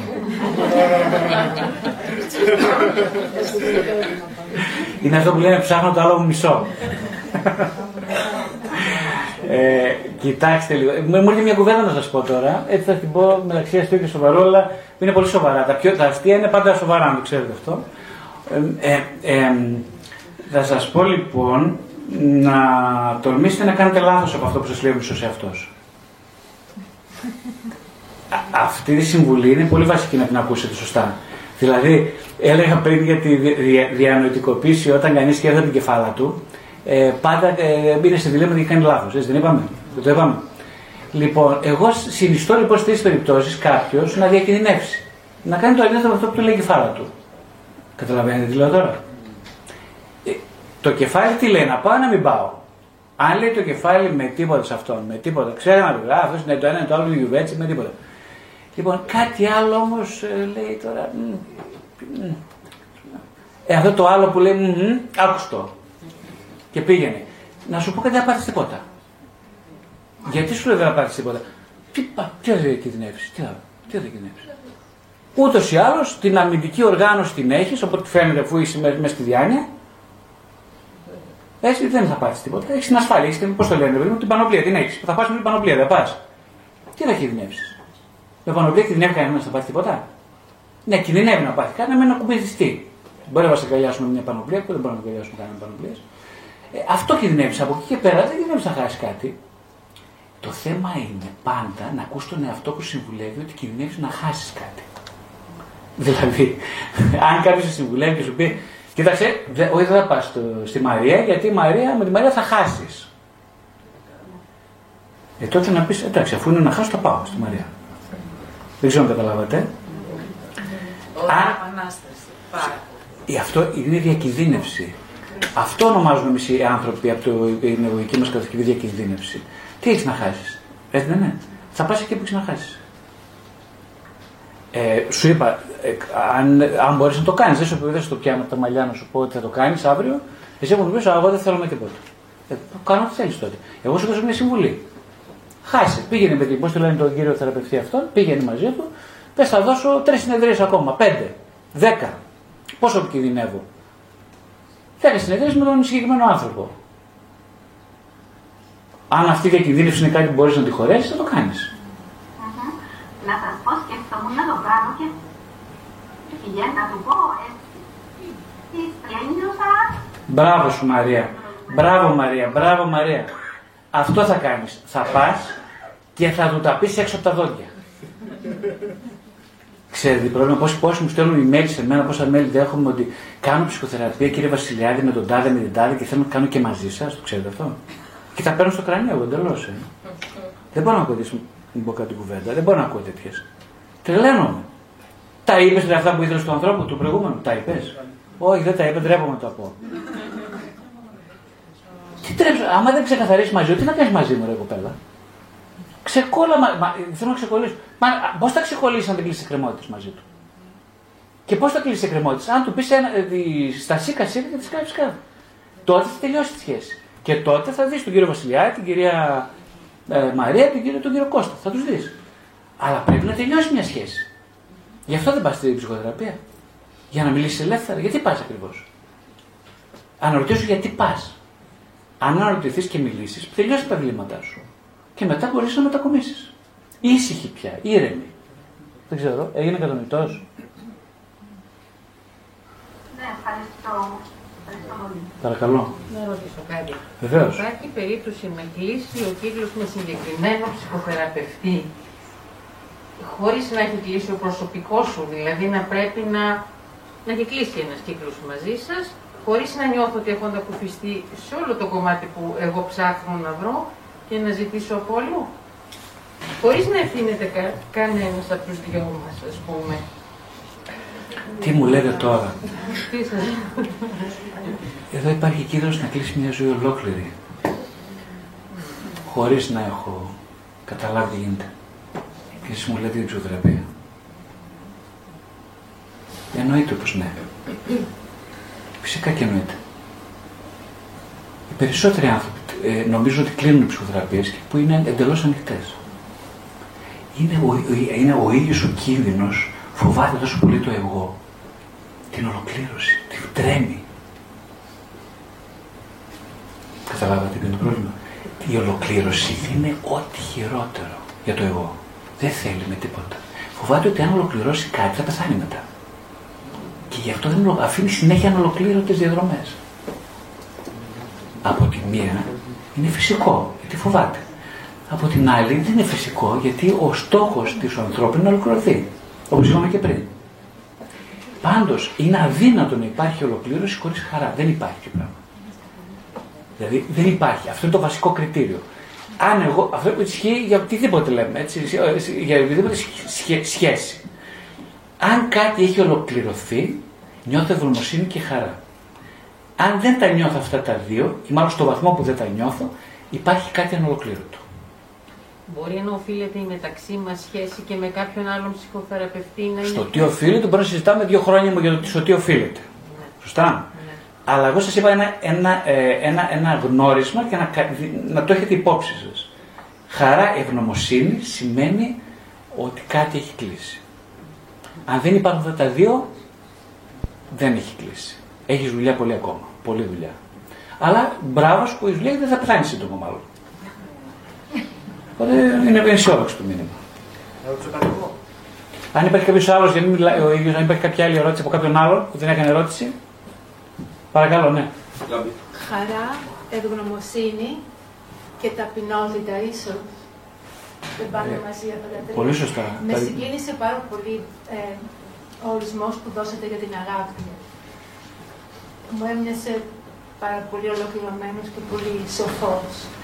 Και επειδή είναι και επίκαιρο τώρα μου έφερε στο νου ε, την παραβολή ε, του Άσου του Ιού.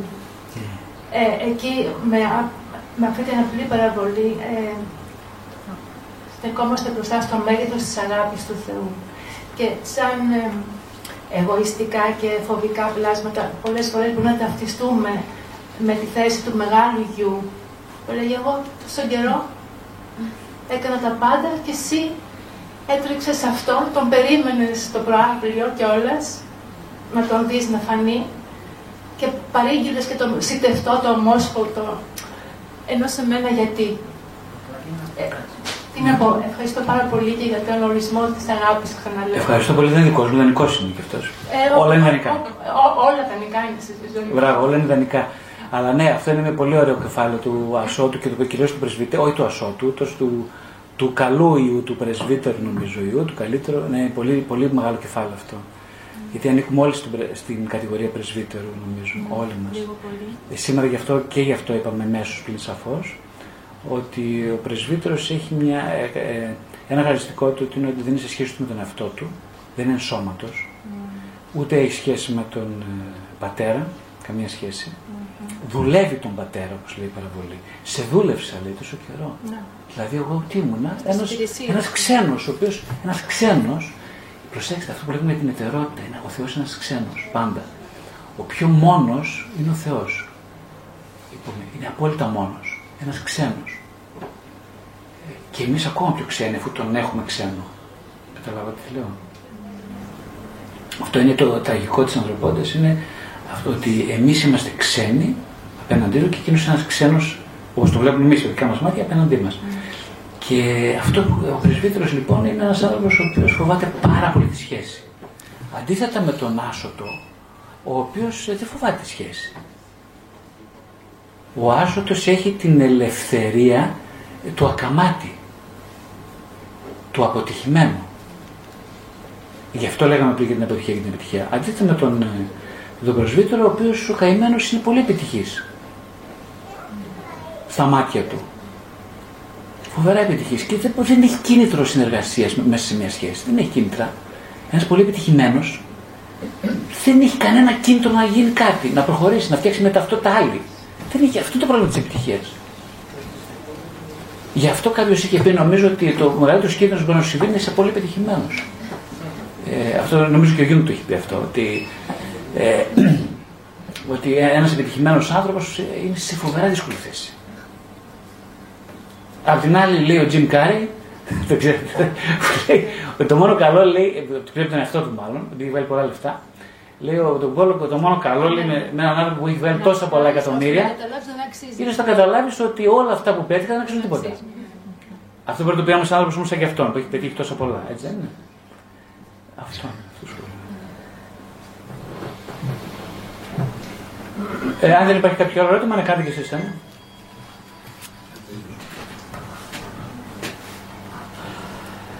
Ναι.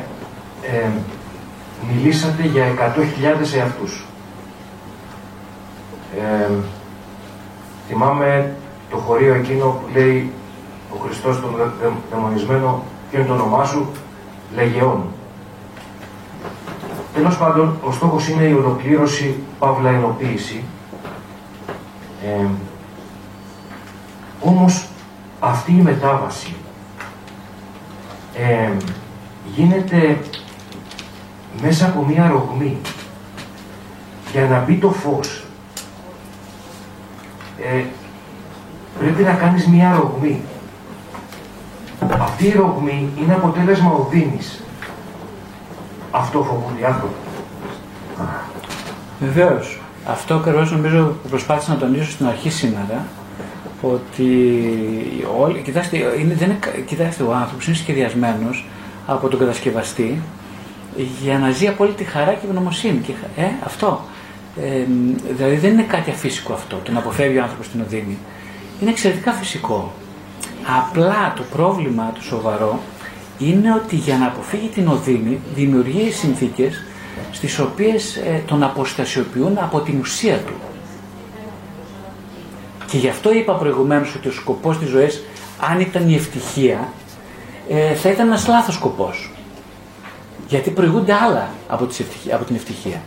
Προηγούνται, προηγείται η...